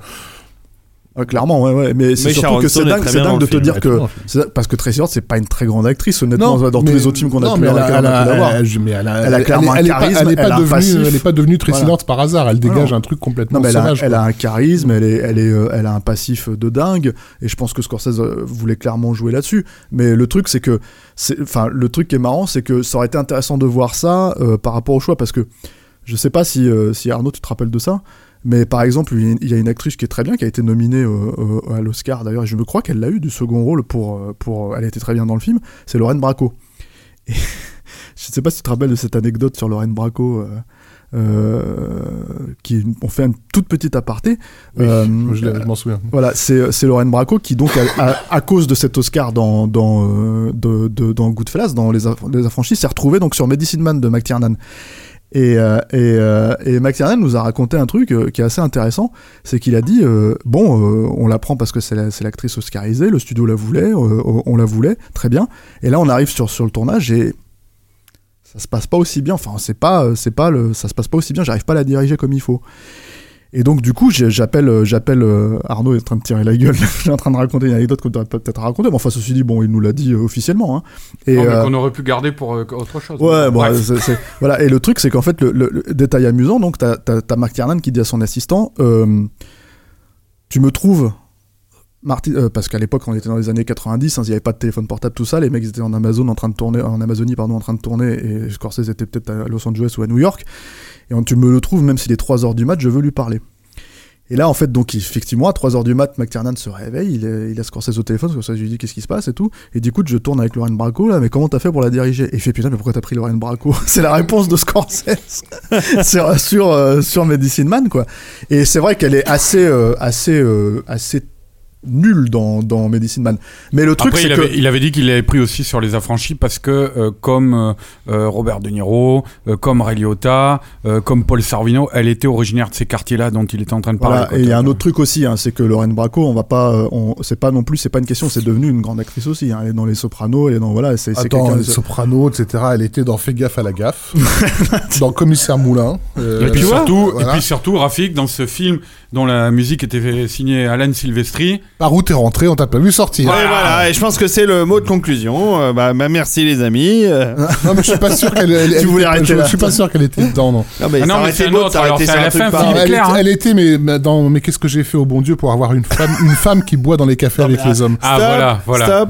Revenons à Martin Scorsese. ben, on y est là. Concluons sur Martin Scorsese parce que le temps passe, les amis. Bah, Et donc, concluons. euh, Bon, alors, attends, on a- on a- dit, a- David. on a voilà, dérivé, on n'a la, pas la parlé crème de la crème. du- Non, mais non, mais voilà. Non, mais c'est. tout- Je pense qu'on a quand même pas mal dégagé tout un versant justement de Scorsese. le rock aussi. Hein. Le- eh oui. alors, bah, le rock, et alors, avec, il a bien euh, réalisé un, un- plusieurs documentaires. alors, non, c'est- et, et, euh, des concerts. Il a filmé. Il a filmé donc Ah, il y a euh, bah, surtout il y a eu The Last Waltz, hein, qui est un concert mythique. hein. Et euh, le concert, le, retour des, Rolling Stones euh, il y a quelques années, euh, Shine a Light, c'était, c'est ça. Euh, il a fait un, do- un documentaire en deux parties euh, George sur Harrison. George Harrison. Euh, Enfin voilà, ça c'est un truc, voilà, ça, ça l'a suivi tout le temps. Et puis de toute façon, on voit le choix absolument maniaco-dépressif des morceaux de rock dans ces dans ces films. Enfin moi, je, j'ai jamais vraiment apprécié la la musique pop utilisée sur les films un peu un peu à la va comme je te pousse, mais sur les affranchis, c'est un putain de modèle. il, a- il a un atout maître dans sa manche, c'est son ami Robbie Robertson, quoi, qui. Ouais, euh, c'est surtout que les deux comprennent ce que, ce que cette musique signifie, quoi. Et chaque, chaque emploi de chaque chanson est motivé par des choses très profondes. Euh, d- si tu t'intéresses un petit peu à l'histoire dans la chanson, à ce qui s'est passé en coulisses et tout, tu, tu découvres la, la raison pour laquelle elle a été utilisée dans cette scène. Enfin, on est vraiment dans un truc Ah, de, là le- pour le coup de geek, euh, de il y a geek même musical. des- des standards, des standards que tu connais depuis que t'es gamin.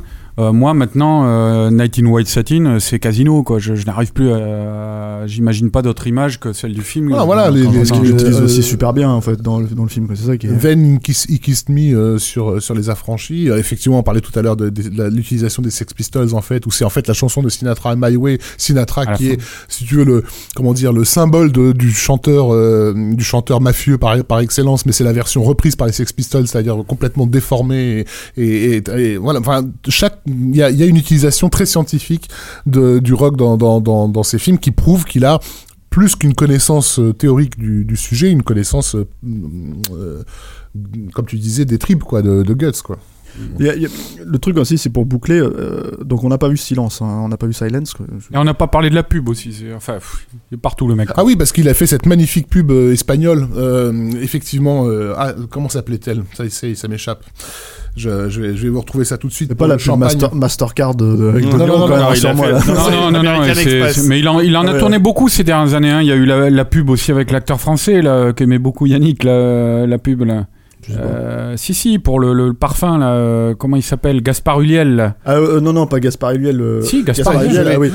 Euh, Ouais, voilà. bleu, le bleu de je sais pas quoi là. de Givenchy ou je sais pas quoi là, moi je connais pas les noms. ouais. Et euh, il en a, il en a pas mal tourné quand même ces dernières années, hein, euh, des pubs. il- Oui, parce que c'est les réalisateurs des réalisateurs. Après, bon, les, sur des pubs, des trucs comme ça, tu sais, c'est toujours un peu compliqué. T'as des mecs comme. euh, bon, après, je, évidemment, je ne le compare pas à Scorsese, mais des mecs comme Darren Aronofsky qui se retrouvent à tourner des pubs, mais qui ont juste un board à, à tourner. En Ouais, fait, ouais, mais, vois, mais- évidemment. Mais ce que je veux En fait, dire, c'est que là, pas- je- toujours par rapport. Non, mais je l'ai retrouvé. euh, Celle-là, je pense qu'elle est importante et vous l'avez vu. C'est la pub donc pour euh, Frec- Frexenet, qui est donc une espèce de une boisson euh, type imi- imitation champagne espagnole, dans laquelle il a euh, qu'il a présenté comme un projet inachevé d'Hitchcock en fait. Voilà. Et donc il a fait tout un hommage à, à Hitchcock dans, dans une espèce de remise en scène de- du final de l'homme qui en savait trop. Euh, C'était pour- sur, voilà. une idée- c'était sur une idée non utilisée d'Hitchcock. Voilà, c'est c'est ça, ça, ouais, tout à fait. Et euh, ça, je je vous invite à le voir. hein, c'est sur, c'est sur Vimeo. Ça s'appelle The Key to Reserva, euh, short, euh, short by Martin Scorsese. Euh, ça dure, euh, voilà, ça dure 10 minutes et euh, c'est, c'est du pur euh, nerdisme cinéphile. Euh, en Mm. en voilà. C'est marrant ça. Non, et puis au- au-delà de ça, ouais, c'est vrai que voilà, c'est c'est quelqu'un euh, qui fait du vidéoclip, qui fait de la pub, euh, qui fait. Alors, et c'est justement, c'est pas, c'est pas for- forcément ce que tu disais, Steph, de le, le gars, bon, ben, il, il met son nom et puis il shoot et basta. Oui, ouais, je dis ça parce C'est- que c'est une pratique courante, c'est pour ça que je dis ça. Mais, mais je pense que c'est quelqu'un, et même encore à l'heure actuelle, malgré son âge, euh, c'est quelqu'un qui euh, est tout le temps à l'affût. Enfin, je veux dire, son intérêt euh, soudain pour la 3D. Bon, alors c'est vrai qu'après Hugo Cabré, il l'a C'est pas fait, tu C'est vois. pas un intérêt soudain. C'est quelqu'un qui a grandi avec la 3D. Les premiers films Oui. qu'il a vus en Non, mais salle, en étaient des tant que films 3D. praticien, je voulais euh, dire. Il a, il a souvent insisté. Il, il parlait de la 3D à une époque où on n'en faisait plus. hein. Mais tout à fait, il est, il est- c'était un fan énorme. Alors on revient au cinéma d'horreur aussi de. euh, Les années 50, voilà. Oui, oui, non, mais le film d'André de Toth avec Vincent Price et Charles Bronson. Le masque Le de masque cire. de cire. Voilà, l'homme au masque de cire, et qui il disait à raison que c'est un des plus grands films euh, 3D. Non, non, donc ça, le relief, il a toujours été fasciné par ça. Mais moi, je parlais en tant que praticien. Le, le, euh, Hugo Cabré, il a, c'est là où il s'y est mis. Je pense que c'est euh, euh, de tous les réalisateurs qui ont fait la, qui se sont mis à la 3D, lui et Sam Raimi justement, c'est les deux qui ont dit j'ai, le plus appris. Euh, ils en ont parlé, ça, dans les médias, quand, leur- quand leurs films sont sortis. Ils ont dit, j'ai dû carrément me plonger dans des trucs que je connaissais pas, parce que j'avais beau avoir, euh, Scorsese, il avait beau avoir une connaissance théorique de la 3D en tant que cinéphile. Euh, après, shooter en 3D, c'était un autre langage que celui, auquel il était habi- habitué. Donc, il a dû, là encore, se réinventer pour Hugo Cabret. Et il a eu une telle révélation, il l'a dit. Alors, c'est vrai qu'il l'a pas fait par la suite, hein, mais il a dit, j'aimerais tourner tous mes films en 3D euh, maintenant qui suivront.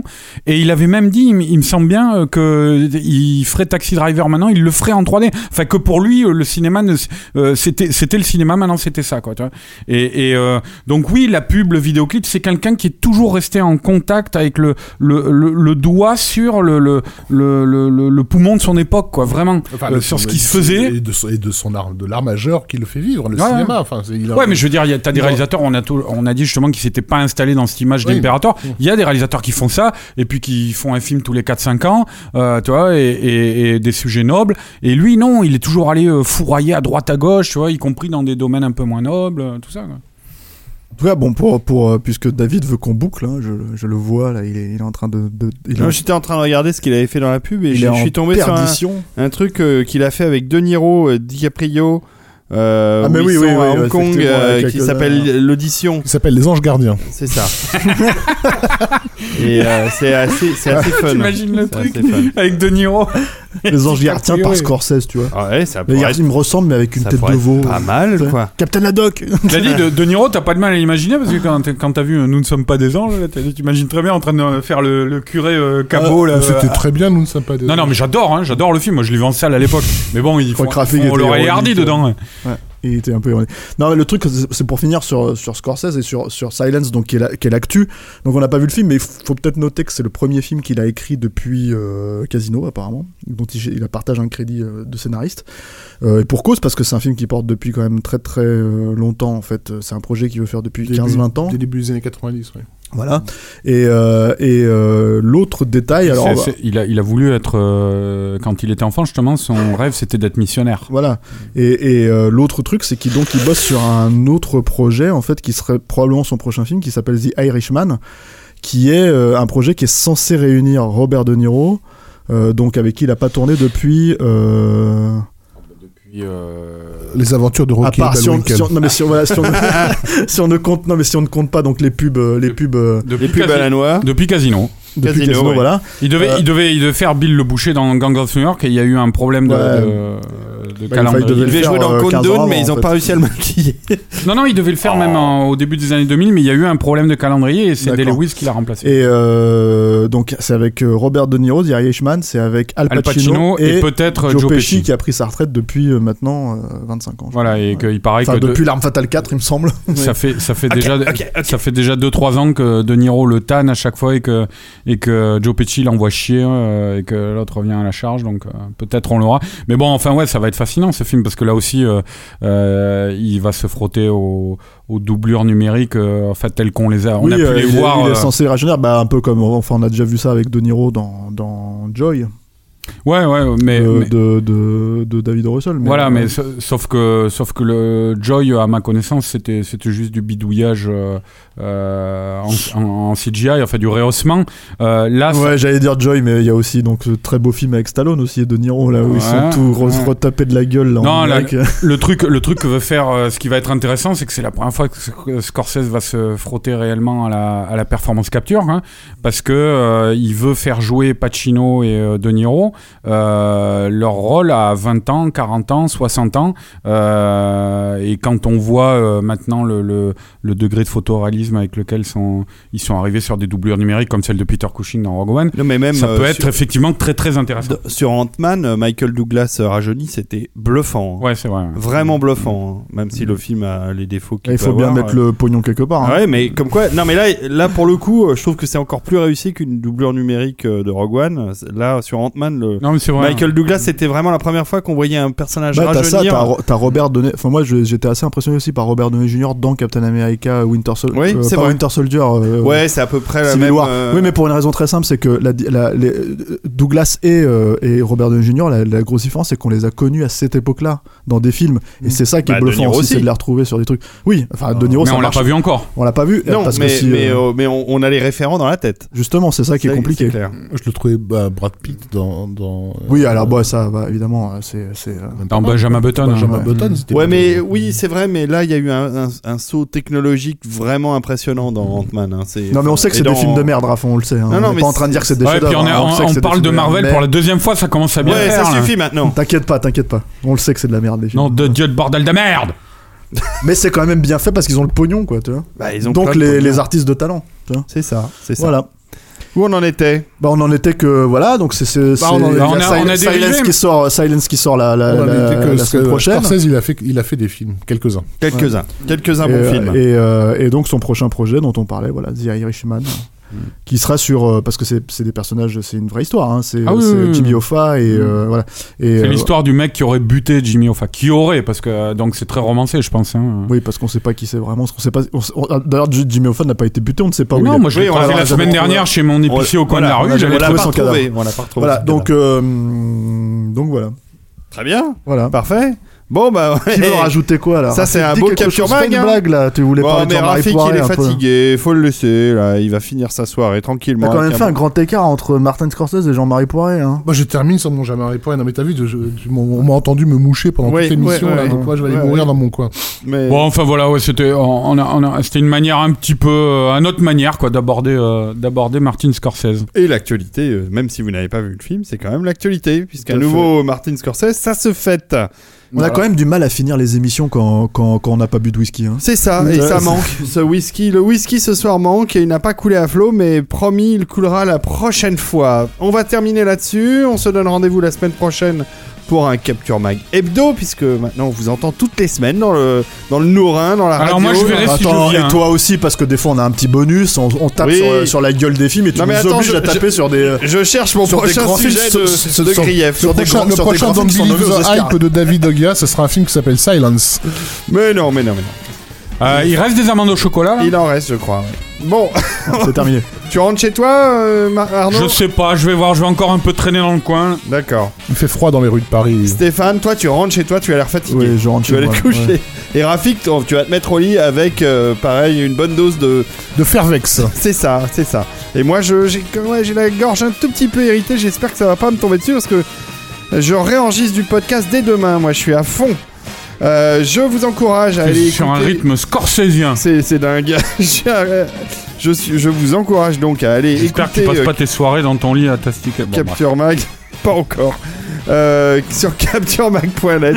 C'est cette émission finie. C'est- terrible. Euh, et allez elle, sur avait, elle avait Twitter, tellement bien commencé. arrobas capture mag, capture le mag, pardon, Capture le mag. Et compagnie. Bref, bon allez, ça, ça suffit. Je vous embrasse bien fort. Je vous remercie les amis d'être venus et d'avoir Merci à parlé. toi, Merci à toi, David. Merci, David. Et il n'y a pas de quoi. Et on se retrouve la semaine prochaine. Et bonne fin de soirée. Immortan Dave Tout à fait.